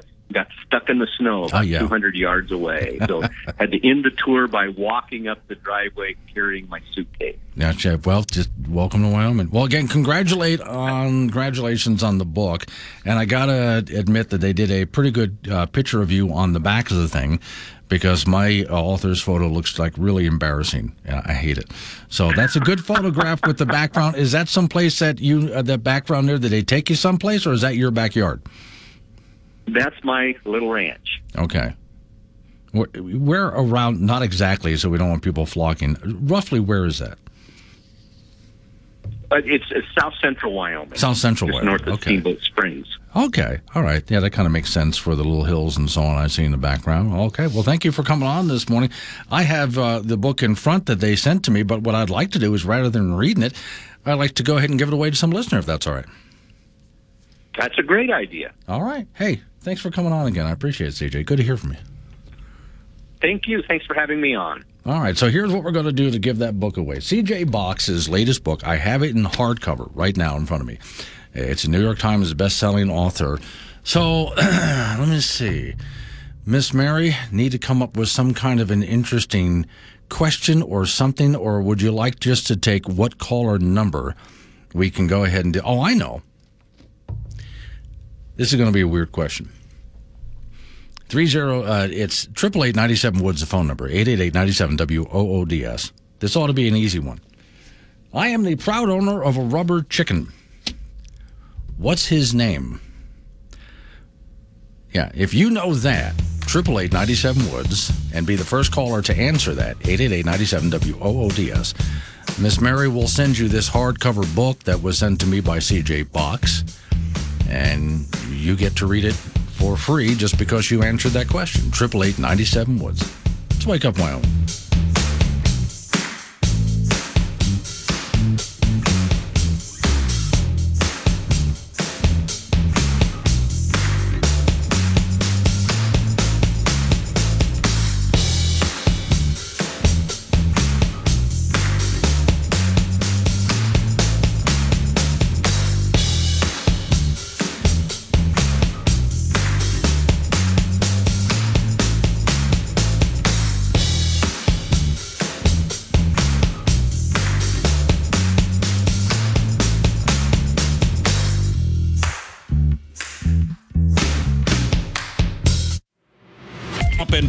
Every hour. This is Wake Up Wyoming with Glenn Woods on AM 1030 K2 Radio.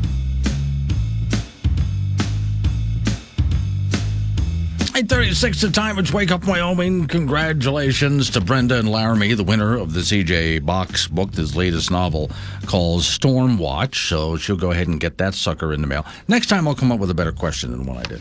I mean, I thought that was my my rubber chicken's name is Carl. Yes, I have a rubber chicken. Let me explain that story real quick for people who want to hear a rubber chicken. Yeah, okay. So a few years ago, quite a few years ago, I was in Gillette. Gillette has a really cool store that I love. It's a toy store for kids, but it's all educational stores, uh, toys, and and it's a big toy store, but it's all educational toys.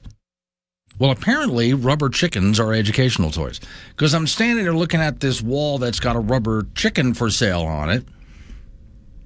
And a friend of mine looks at me and says, So, how, of all people, do you not have a rubber chicken, considering your personality? And I thought, He's right. So I bought them. Right. Now, a lot of people send me videos and pictures of, you know, the rubber chicken that you squeeze and it makes the noise. Okay, Carl doesn't do that. He's the traditional, original style rubber chicken. So I take him home, but then Carl ended up being instrumental in something. I had a lady, young lady in Cheyenne, Wyoming, that would cut my hair at some little stylist salon that I went to near my house. And she was a very nice young lady. I liked her a lot. But she had issues, emotional issues. And so, whether she was going through anxiety, depression, whatever it is, rather than getting on medication, she had a emotional support animal, a little corgi, just a cute dog that always stayed right nearby when she was cutting hair for people. If she was ever going to have an episode, the dog was trained to recognize it, and that dog would just go and love on her. And she felt better. You see, no side effects of medication or anything like that. That's all. That's all it took. In which case, I became a proponent for emotional support animals for some people. I know military veterans that have them, and they do a great job. The, the dog is just trained. Oh, they're having an episode of whatever kind. Go show them some love and affection like only a dog can. And who can resist that?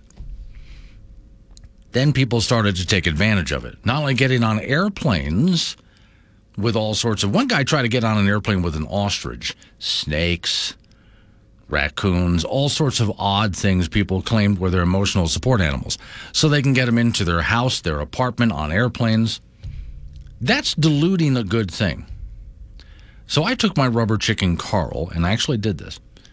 I had him registered online officially as my emotional support animal.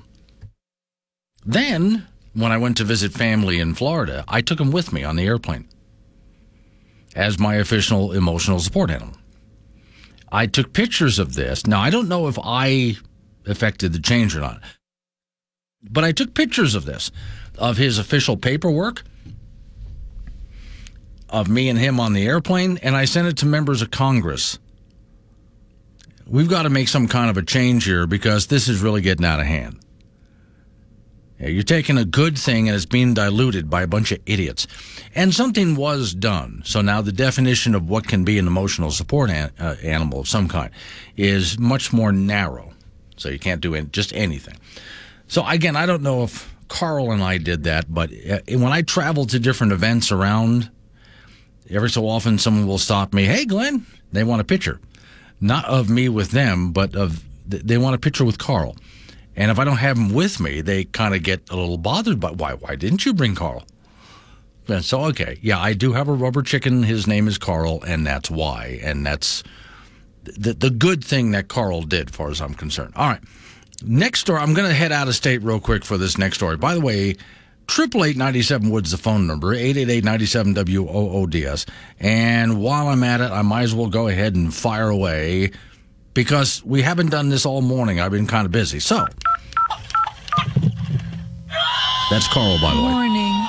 Wake Up Wyoming is about to enter daily open phones. This means that anyone will be allowed to call in and talk about anything. I mean, imagine if we actually allowed you on air to say anything you wanted. Scary, right? Well, we're just that brand of crazy. If you are offended by what other people think, then maybe you want to tune out right about now. Just saying. If you should choose to call, just remember the more funny and interesting you are, the longer Glenn will keep you on the line. Obnoxious jerks will be hung up on. Dave, all right, strap in and let's do this thing. Triple eight ninety seven Woods the phone number. That's eight eight eight ninety seven W O O D S. Chet and Yoder just sent me a note. They found the four Americans. You know the, the ones that went over the border into Mexico and were kidnapped very violently. In fact. They found the four of them in Mexico two dead, one critical, one okay. All right. I'm with those people who say that something needs to be done about this. Because whether it's our, our side of the border or their side, this has gotten way out of hand. So, according to Chet and Yoder, hear it in the news four Americans were found two dead, one critical, one okay. Let me see real quick here if I see any other news popping up on this. Not there. Okay, he might be getting breaking news from somewhere. If I find out any more, we listen to news at the top of the hour. Well, here we go. Okay, this is a developing story. News top of the hour when we hit um, network news in about uh, 17 or 18 minutes from now. All right, here's the story from the Sun U.S. Deadly abduction, two uh, kidnapping victims killed, one injured, one found alive after traveling to Mexico for a medical procedure. One of the victims was found alive, while the fourth is injured in unknown condition. Uh, let's see, there's pictures of this here. They confirmed the news call. Mexican president was uh, informed of this. Quote, delivered from, uh, yeah, derived from the joint actions the four American citizens deprived of their liberty last Friday were found, according to an attorney in the area. Unfortunately, two dead. Investigations and intelligence work continue to look for those who are responsible for this. And there's some picture, although I don't know if it's related or not, of some Mexican military and so on in the area. So I have no idea what that's, but that's all we know so far. And then you're going to have to put up with the next few days of pundits on every single television talk show on all of the, you know, from Fox to CNN to MSNBC and I'm sure a lot of talk radio shows like this, as the pundits go crazy with what we ought to do about this, which does raise an interesting question to get away from the nonsense of what a lot of the pundits are going to say. The actual real question of, so what do we do about this? It's always been dangerous on the Mexican border. I understand that. I, my entire life, people going to visit Mexico were always taking a risk, even if they were just on vacation. Depends on where you went in Mexico. Getting really bad. And that southern border is really out of hand on both sides of the border. So what now? It's gotten to the point. In fact, we had our um, new Wyoming representative in the House of Representatives, Harriet Hageman, on the phone. She had gone, she was at the border watching what was happening on the border, and she was on the phone with us on this program.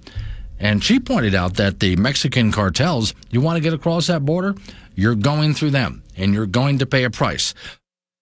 Anyone trying to get into America either needs to have the money or there's going to be sex trafficking or drug trafficking or you're going to do some kind of work for them. That's what it's like on the southern border right now. 845 Wake Up Wyoming. Sometimes the best paper or the 5 o'clock news. You need Wake Up Wyoming with Glenn Woods. Mornings on K2 Radio. 848's the time. It's Wake Up Wyoming. Off we go to the icebox ring. Gambino is waiting by. Okay, Frank, we got the latest here from the National Park Service. Yes. Urging visitors to not sacrifice your friend when trying to get away from a bear. I, I, I heard that um, you're not supposed to run them over. Yeah. Trip them. You know, or, or anything. Yeah. But, but you know what? You can't leave anybody behind, can you? Uh, well, now I look at it this way. I don't appreciate the National Park Service dictating to me my survival skills. I think they know more about it than you do. Well, yeah, but I mean, this is my survival here. They're trying to help. Yeah, they're trying Your to help my friend here. I'm trying to help me. Yeah, well, don't leave anybody behind. Oh, okay. So I'm supposed to if I try if I try to help my friend out, might not I get eaten too? Well, that's the risk you take. Okay. Okay. Well, I'm not hiking with you. Well, I mean, you- all for one, one for all. you know? okay, yeah, Or is so every you- man for himself? You expect like loyalty and stuff I, here. I, I think so because Yeah. you, you, you go to the person that you, you went to the party with. yeah. Say running may trigger a chase response Oh, yeah. in a bear. You cannot outrun a bear. Uh, by the way, it, it is hysterical. I would recommend see the movie Cocaine Bear. We've talked about that one, right? They took a true story and they exaggerated You it. And saw it's, it. It's hysterical. You saw it. Yes. Okay. It is so funny. It's really great. Uh, bears in Yellowstone, for example, chase down elk calves all the time. Yeah. So you don't run as fast as an elk. No. So in most cases, climbing a tree is not your best choice because they can climb better than you can. Mm-hmm. They have those big claws. So they're just, while you're trying to find something to grab hold of, they're just sinking their claws into the tree and going up. Boom, boom, boom, boom. Yeah. Running to a tree frantically and climbing it also provokes the bear to chase you. If the for, if the former friend you pushed down somehow made it up the tree and is now uh, extending out your hand, there's a good chance if you pushed him down, he's not going to extend his hand to you. Right. Yeah, he's not going to. You've already cut. Now he's going to be up in the tree going, "No, this is my tree. Go get your own." That's basically how that's going to work. Yeah. Now, what about Frank? What what if I just go ahead and uh, go for a hike with a friend who is more out of shape than me. Well, that that need to be determined Yes. prior to the hike. Right. And so if I, instead of shoving him down, if I just outran him, is that okay? Well, yeah, it, you could use it as a race, I guess. I guess so. Yeah. Okay. Women's college hoops. The Wyoming Cowgirls won their first round game in the Mountain West Conference tournament yesterday in Las Vegas, beating San Jose State 72 57. The Cowgirls are the number two seed in the tournament and picked up their 21st win of the year. San Jose State had won four in a row, but came in with a record of 7 and 24. Malene Pedersen had a career high 24 points for Wyoming, with Allyson Fertig contributing 13 points and 11 rebounds. Now, tonight for the Cowgirls, it's Border War round three as they'll take on Colorado State at 8.30 tonight. That should be an interesting game in the semifinals. The CSU is the third seed. Wyoming Cowboys will take on New Mexico in the Mountain West Conference tournament tomorrow. The Pokes are the last seed in the, in this tournament. They are 9 and 21 on the year. New Mexico starting the year at 14 and 0, totally collapsed in the conference part of the year, going 8, going 8 and 10, but they are 21 and 10 overall. That's a 5 p.m. start from Vegas tomorrow. We'll have that for you on K2 Radio in Casper and KCGY in Laramie. In junior college basketball, the Region 9 tournaments will start on Thursday. The Casper College men will host this year's tournament. They are the number one seed from the north and will take on Lamar at 7 p.m. on Thursday. The LCCC men from Cheyenne will play Western Nebraska at 5 p.m. on Thursday. The women's Region 9 tournament will be in Scottsbluff, Nebraska. And Casper College is the number one seed, ranked uh, 15th in the country. They'll play NJC at 2.30 on Thursday. The LCCC women will play Otero at 12.30 on Thursday at Western Nebraska Community College. And those tournaments will run through Saturday. Say 3A and 4A high school basketball tournaments begin on Thursday in Casper. In the 4A boys bracket, first round games will be at Natrona County High School. Cheyenne will play Jackson in the first round at noon. Star Valley and Campbell County at 1.30. Riverton versus Laramie at 4.30. And Thunder Basin takes on Cody at 9. The 4A girls first round also at Natrona on Thursday. Green River and Sheridan start things off at 9 a.m. Thunder Basin and Kelly Walsh at 10.30. Cheyenne and Star Valley at 4.30. And Cody meets Campbell County at 6. The 3A games in the first round on Thursday will be at the Ford Center in Casper for the boys Lyman and Wheatland at noon. Douglas and Lovell at 1.30. Buffalo play Powell at 7.30. in the late game on Thursday We will have Worland meeting Torrington at 9. For the 3A girls at the Ford Center on Thursday, Douglas and Powell at 9. Lyman and Torrington at 10.30. Pinedale will play Newcastle at 4.30. And at 6 p.m., Buffalo takes on Mountain View.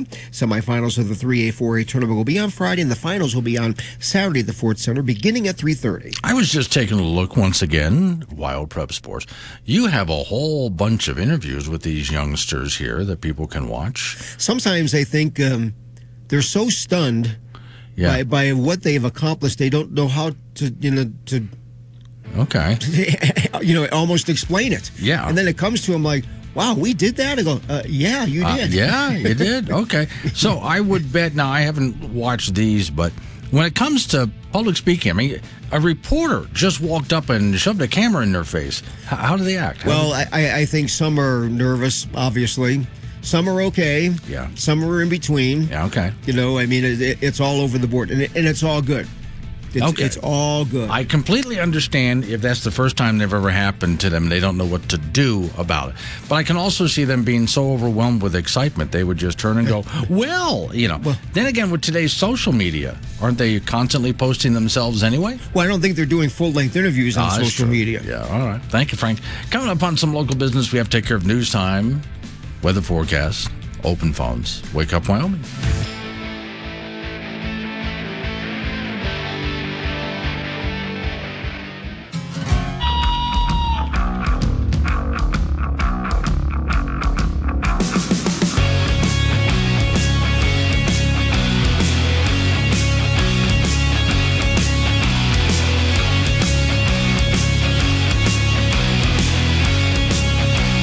Six the time. It's Wake Up Wyoming. My name is Glenn Wood. Thanks for joining me. All right, triple eight ninety seven Wood's the phone number. That's eight eight eight ninety seven W O O D S. You can talk about what I'm talking about. Change the subject. Fine by me. I'll roll with it. However you want to go ahead and do this thing. I was asked an interesting question just a moment ago. So we have the people that went to Mexico. The four people went to Mexico, and it was supposed to be for some elective surgery down there. And the latest that I'm hearing is they got caught in a crossfire of two rival gangs. And then uh, they were loaded up by one of the gangs and taken off. Okay, so two are dead, one is injured, and the other one is unharmed. that's where we're at right now. Question that I got is, but who is going? What idiot would go to Mexico for surgery? Well, apparently this was elective surgery, which family was advising against. This elective surgery was supposed to be like a tummy tuck or something like that. And so if you're asking the question, well, who goes across the border to get something like that? Okay, get a load of this. Some time ago, I came across a story of a woman who died in Miami. And she died in Miami at a cheap hotel. She was getting plastic surgery done, if you will, a butt injection. Now, I looked that up just a moment ago. First off, I came across several websites. This one, Secret Plastic Surgeries. This is an actual website. Butt injections in Miami. The Secret Plastic Surgery works to provide our Miami clients with top butt injections. Services throughout the area. With our years of experience, we have seen the ways our butt injection in Miami services help individuals. When you need butt injections, Miami, give us a call. I'm actually reading from their website. We will help you with your needs and provide the butt injection service that's perfect for you. Am I saying the word butt too much? It's all over the place in on their website here. Uh, it will help uh, service design. You know, you can design your own derriere the way you want it with the secret plastic surgery and okay. And then they say certified plastic surgeon, and stuff like that. But here's some of the story. Now, this story goes all over the country, too. I Googled it. Now, this, I worry about Google something like this because it ends up, you know, when you, you look for something on the internet, and then every time you go somewhere to do, whether it's your social media or whatever the case is, there's ads for it popping up all over the place. I am really worried that no matter where I go, I'm going to see ads for butt injections now. I don't want one. I was looking up the story. Houston woman sent to prison for deadly silicone butt injections. She was doing it illegally.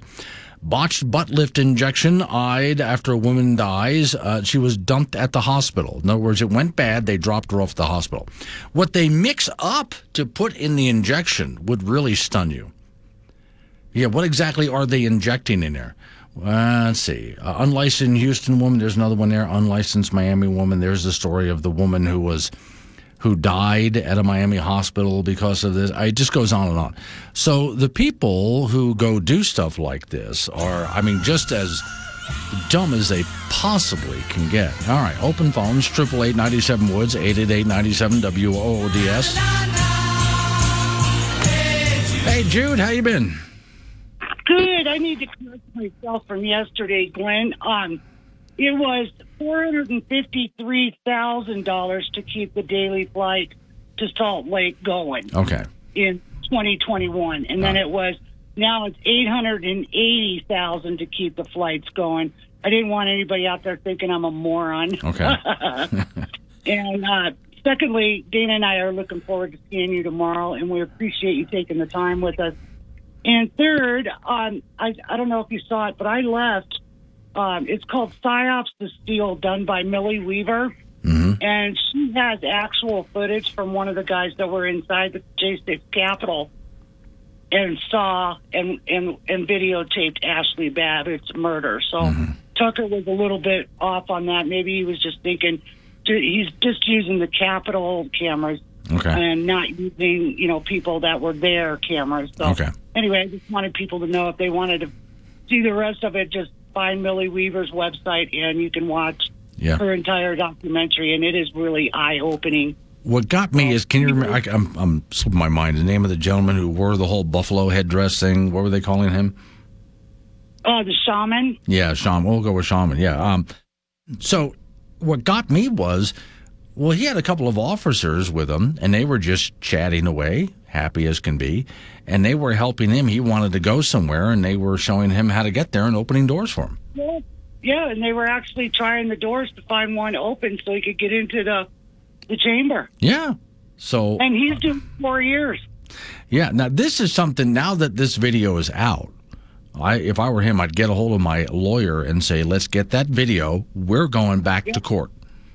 Yep, appeals. All of them Yeah. need to be doing. I don't know if you saw the video on. Uh, I think it was on uh, Rumble. Um, the J6 prisoners, they do a more uh, an evening prayer thing at nine o'clock, hmm and then they sing the national anthem. Right. I hadn't If, seen if you that. want to see that, I'll send it to you. It's really touching and moving. These guys, they're they're trying to hold it together, and I think we know that three have committed suicide since being in there Mm-hmm. from you know the the the abuse they're withstanding, and we need to get these guys out.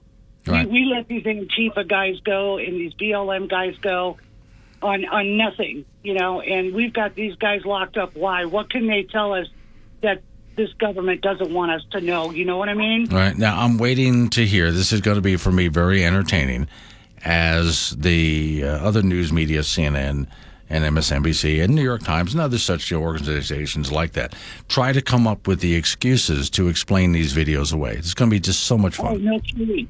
Oh, and I hope Liz Cheney. not, I should have warned her about this one. But Liz Cheney's going to be teaching at a school down in Virginia. Yeah. Um, I think we ought to uh, go after a law license for doctoring documents and withholding evidence. Okay. You know, right. she should lose her law license along with Raskin and Adam Schiff. These aren't lawyers.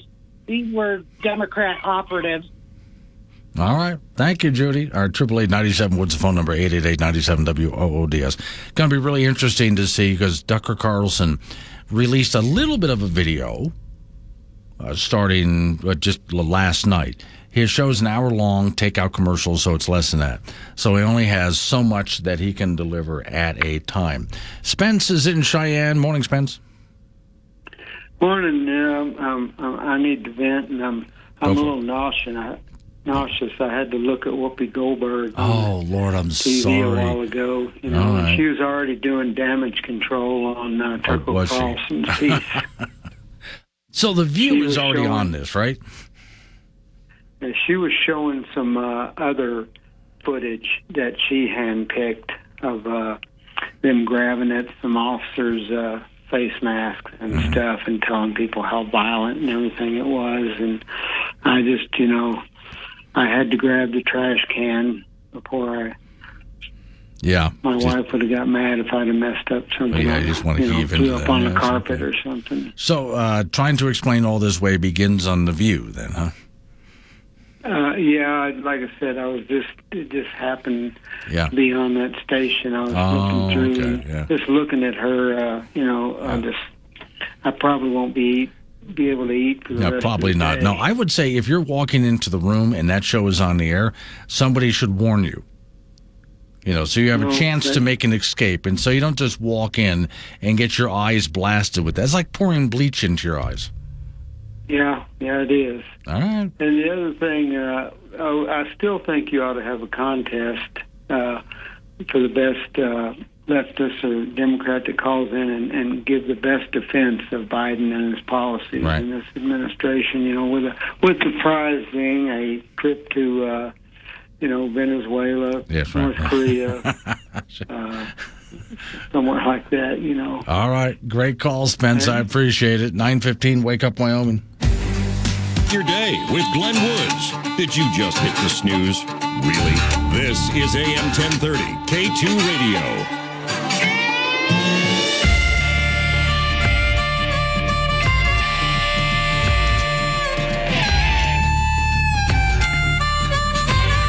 Nine twenty-one's the time. Wake up, Wyoming. Now, I like the other calls did. Triple eight ninety-seven Woods the phone number. That's eight eight eight ninety-seven W O O D S.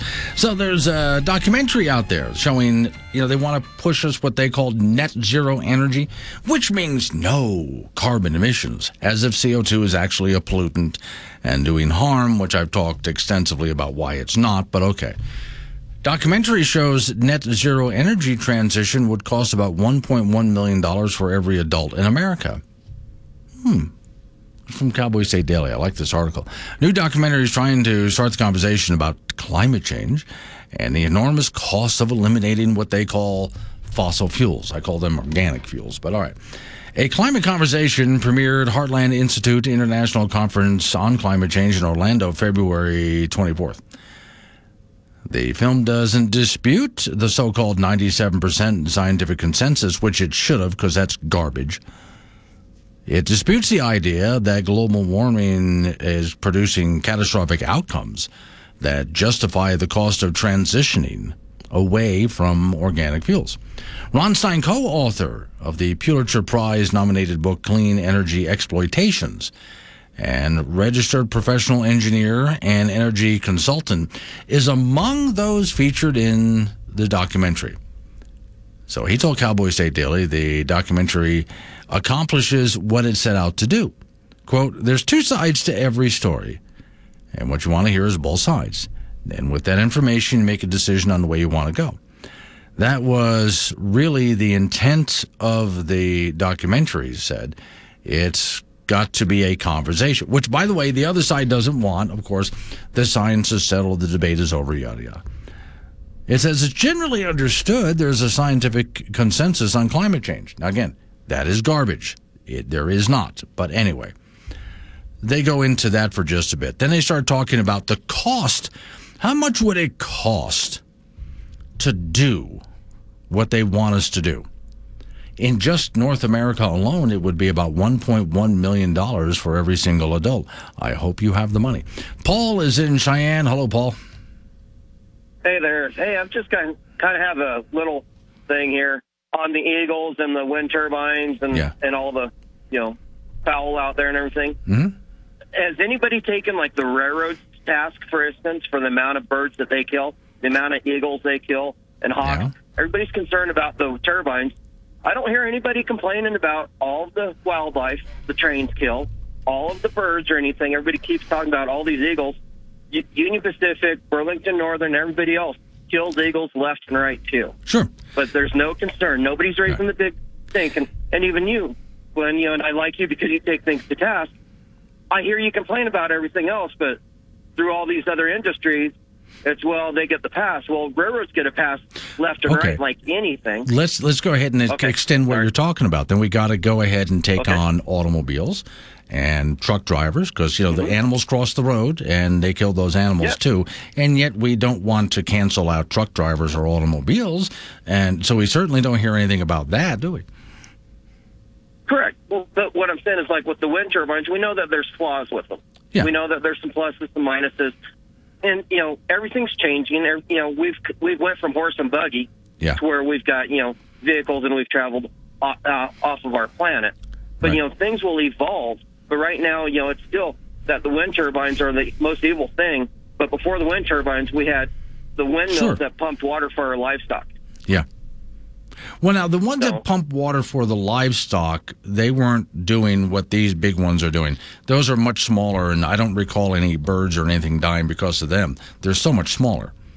What uh, happens with the big turbines is they're so big and they're actually they look like they're moving slow. They're not, and they create a vortex. And these big soaring birds feel that and think, "Hey, I'm going to ride this. You know, the, what I'm feeling, the turbulence I'm feeling, right?"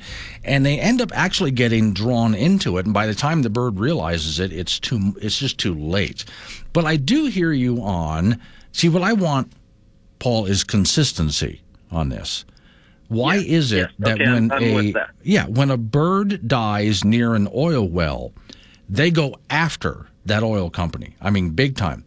But if a bird dies mm-hmm. because of a wind turbine, they give a 30 year permit to kill birds. Now, that is really inconsistent. And I think, to me anyway, that's just really bothersome and upsetting. Yes, and and I'm with you on that. That's Okay. the way. Like I said, the railroads get passes left and right, and Sure. it just gets. Yeah. it I want consistency. ridiculous. Yeah, I want consistency. Okay. All right. I, okay, I can agree with you on that. Yeah. All right. Thank you, Paul. appreciate I appreciate it. Yeah. No, I do want consistency because when, when when I first moved to Wyoming a while back, there was some oil rig. I don't remember where, but it was an oil rig where some uh, a bird, and I'm forgetting what kind, uh, but something apparently pretty good size, was found dead, and it was because the pool, you know, those that are into business, you understand. There's that retention pool for the other liquids you pull out and so on. Okay. That retention pool, a bird had gotten into that and died. So the oil company pulled the bird out and did everything it was supposed to do, notified authorities, all of it. And boy, were they treated. I mean, the fines to start with, they were really treated poorly, I think, by your federal government because that one bird was found in that retention water near the oil well.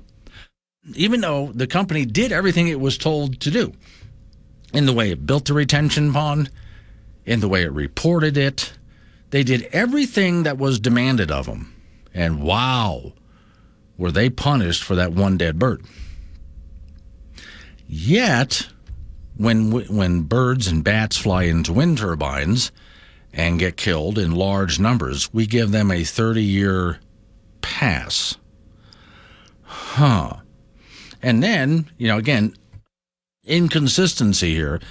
Who are we going to punish and who are we not going to punish based on what? Based on the conversation we just had. Do you take every car off the road? Every truck off the road?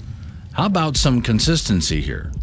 But the fact that these wind turbines do kill birds and bats in such large number, I don't know why they just haven't redesigned them. There's many other different designs that would work really well, and birds wouldn't get caught up in them. A double helix design, for example. There's many different ways to build these things where birds would not get caught up in it. Why aren't they doing that if they care so much and they say that they care so much? All right, anyway, Paul, great conversation. Thanks for the call. Coming up on local news, update on your weather forecast. You and I get back into it another segment of Open Phones. It's Wake Up Wyoming.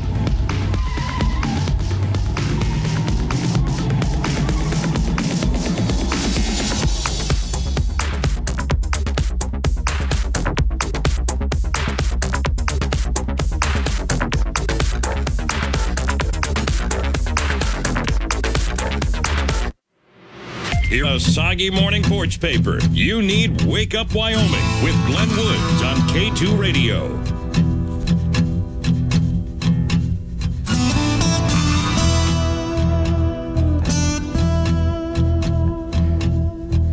Nine thirty-six the time. Wake up, Wyoming. Thanks to the gentleman who called. I didn't know what to call it. He said a, uh, a retention pond.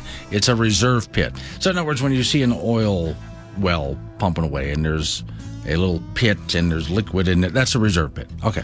And I've heard people explain to me what they use them for. It's just been so long since I talked about it, but thanks for the correction there. But yeah, I just uh, don't like the idea. And I've read many stories, not just from within Wyoming, but other states as well, when wildlife will die anywhere near an oil well, a gas well. And, you know, of course, here comes the government bearing down on them for such a horrible, how dare you kill that bird?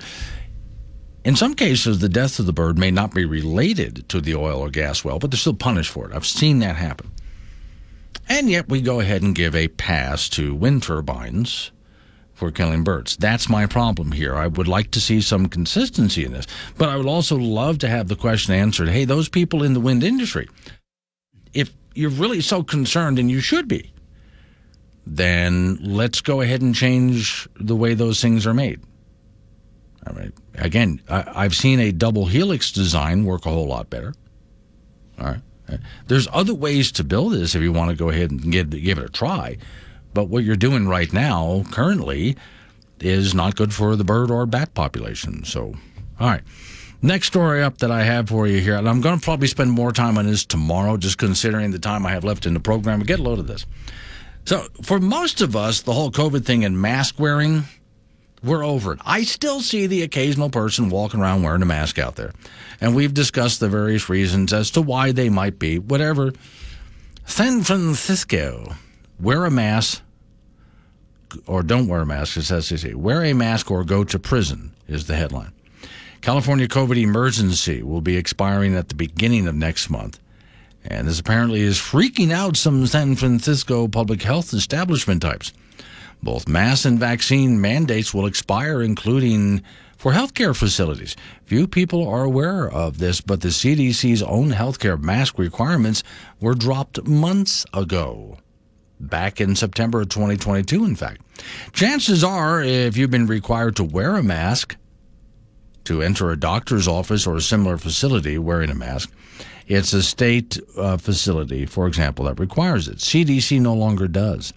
San Francisco's health officer Susan Phillips knows better, and she has issued an order that mass at a crime or it's it's a crime to enter any of the 15 types of facilities that include healthcare facilities, prison, long-term care facilities, or 12 other similar institutions without a well-fitted mask. A crime.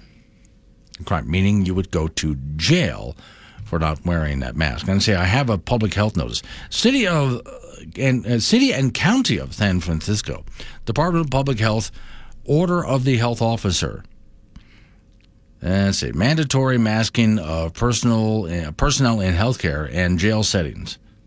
Please read carefully. This is following the science, they say. Yeah, well, the science behind masking has always been weak and you know, inconsistent at best. So when COVID hit, though, suddenly the Surgeon General was instructing people how to make masks out of t shirts even though it's been shown making a mask out of a t-shirt does pretty much nothing. And uh, only, well, some people think that promoting those paper masks, which do very little, if anything at all, too.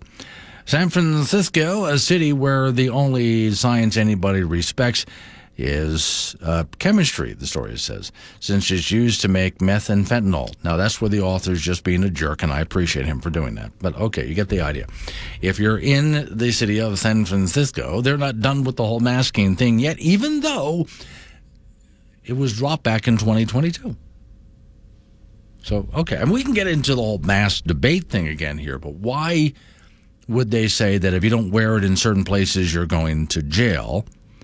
Are they having that much of a problem there in the city? I don't recall that they are. Uh, maybe I can go ahead and check the numbers to see are they having some big outbreak of COVID there in San Francisco? I don't recall that they are, but apparently that's something they just don't want to let go of in that city. So the health officer there is ordering under penalty of arrest, and I want to know. I I don't know what the rules are there. Does she have the authority? to create such an order under penalty of arrest? Is that the way they have their law set up there? That she can make such an order under penalty of arrest, that one person? Or do they actually have to go through a process where they have to, you know, elected officials vote on things? Or do we have just one health official issuing an order under penalty of arrest. That would really be disturbing, but that would be San Francisco for you. 942, Wake Up Wyoming. Wake up. Never boring. Wake Up Wyoming with Glenn Woods on K2 Radio. Join the show at 888 97 Woods.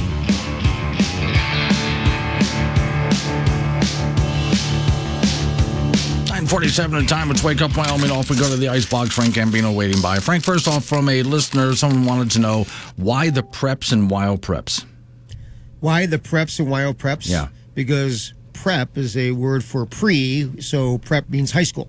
Oh, okay. So Weill High School. Yeah, why am Wyoming High School. Gotcha. Yeah. Okay, that makes a whole lot more sense. Yeah. Now, then there's this one here, Frank. Preparatory. Um, preparatory. Preparatory. Okay, yeah, that makes sense. Okay, now, um, so this is from Billings, Montana. Ooh. And this is our friend down the hallway, Colby, who just posted this.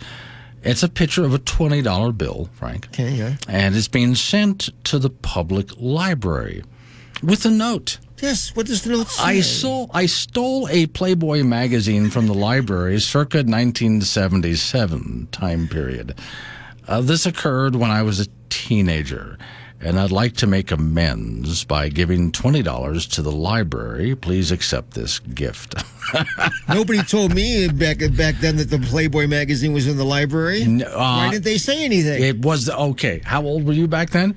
What, what year was that's, this? Uh, 77. Uh, 14. 15, okay, that's why they like didn't that. tell you. well, why not? Is this is I, I just want to, you know, I want to go to the reference desk and That's ask. Right. You're hey, reading. Do you have Playboy? Yes. They had sports articles then. Of course. Of course, you could have read sports articles. Yes. Yeah, they had great. Um, news article fiction writers, like one of my favorite, Jack Kerouac, wrote Yeah, yeah, there. you yeah, know? yeah, yeah, all sorts know. of stuff like that. I don't see what the problem was. No, you know? no, you know, um, expert Yeah, photography. Right, that's right. you know. and and you learn about things, Frank, Exactly. as you're getting older. So that's learn. why that is in the library to begin right, with. And they why did they tell me? At 14 years old, boys want to solve certain mysteries, and Playboy helps solve those mysteries. Well, the mystery was where was the Playboy magazine in the library? t- Now, I do remember the controversy of when Playboy started to arrive in libraries, and some communities just went, "Oh hell Oh, no, yeah, we're not yeah, doing that what are you here." doing that was a big stink. Now today, I don't know. I haven't gone to a library in such a long time. I don't know. Do they still have that in what section of the library? I know there's a lot of controversial books in libraries right now. I do know that when the daughter of what's his name from Playboy magazine? Oh, Hugh Hefner? Hugh Hefner, yeah. She took over the magazine after he retired and died. And Frank, Yeah? she took the pictures out. Why? Doesn't that sort of kill the magazine? That's what I would think, unless you want to read about the sports. Yeah, I guess so. Why? Who wants to sit there and read all those boring articles by Jack Kerouac? I mean, what the hell? yeah. So anyway, uh, yeah, she kind of. I don't know if the magazine's even still around. I'll have to go ahead and look it up. They still printing that thing? I, I, I don't, you know, to be honest with you, I have no idea. Okay. I, I know that the company got rid of all their, uh, you know, their clubs. Pictures, yes, clubs, pictures, stuff like that. Oh yeah, that's right. Playboy clubs used to be all over the place. It was really a big deal. Yeah, with the Playboy bunnies. Yeah, that's right. That was a huge thing way back then. But then Not anymore, no. No, today, well, today with the internet, do you really need to get a magazine in a plain brown wrapper at your house so nobody knows what you're getting the magazine for? No, not with today's internet. You can just go ahead and look at whatever you want. And, Well, eh, but you're not going to get the kind of sports writing you're going to get in, in Playboy. and Frank, the thrill of sneaking into the library when no one's looking to find where they're hiding it. Yes, you're on the hunt. Women's college basketball, the Wyoming Cowgirls will play Colorado State tonight in the second round of the Mountain West Conference Tournament in Las Vegas.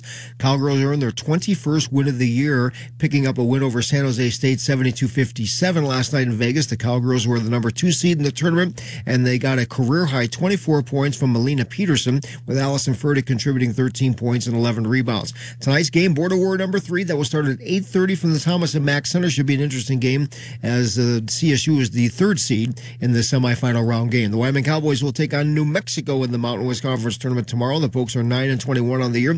New Mexico, after starting the year 14 and 0, totally collapsed in league play with a record of 8 and 10, but they are 21 and 10 overall. That's a 5 p.m. start tomorrow from Vegas.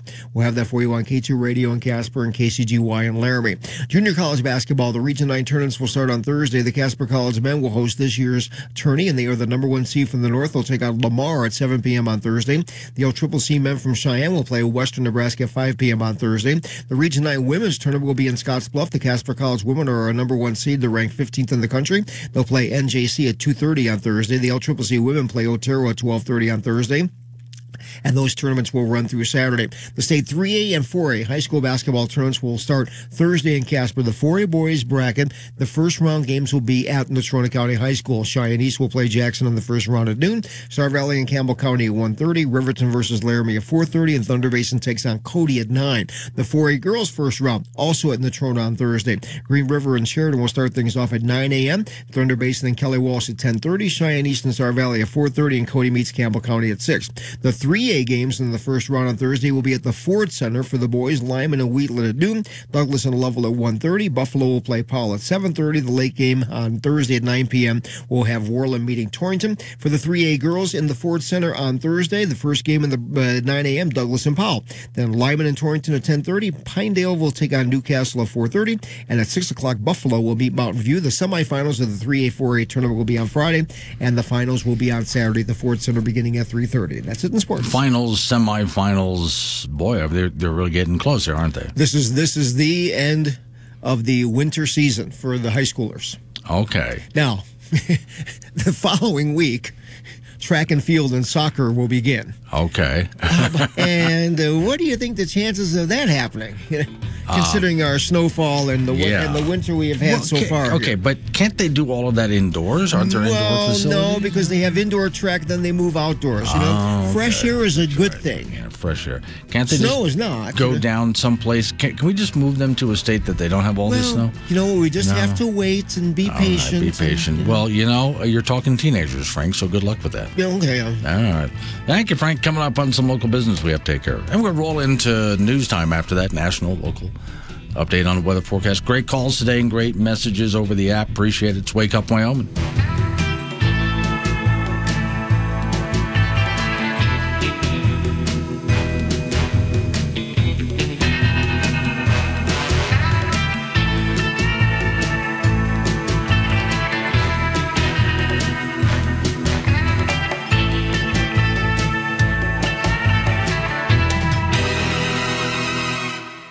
Ever feel like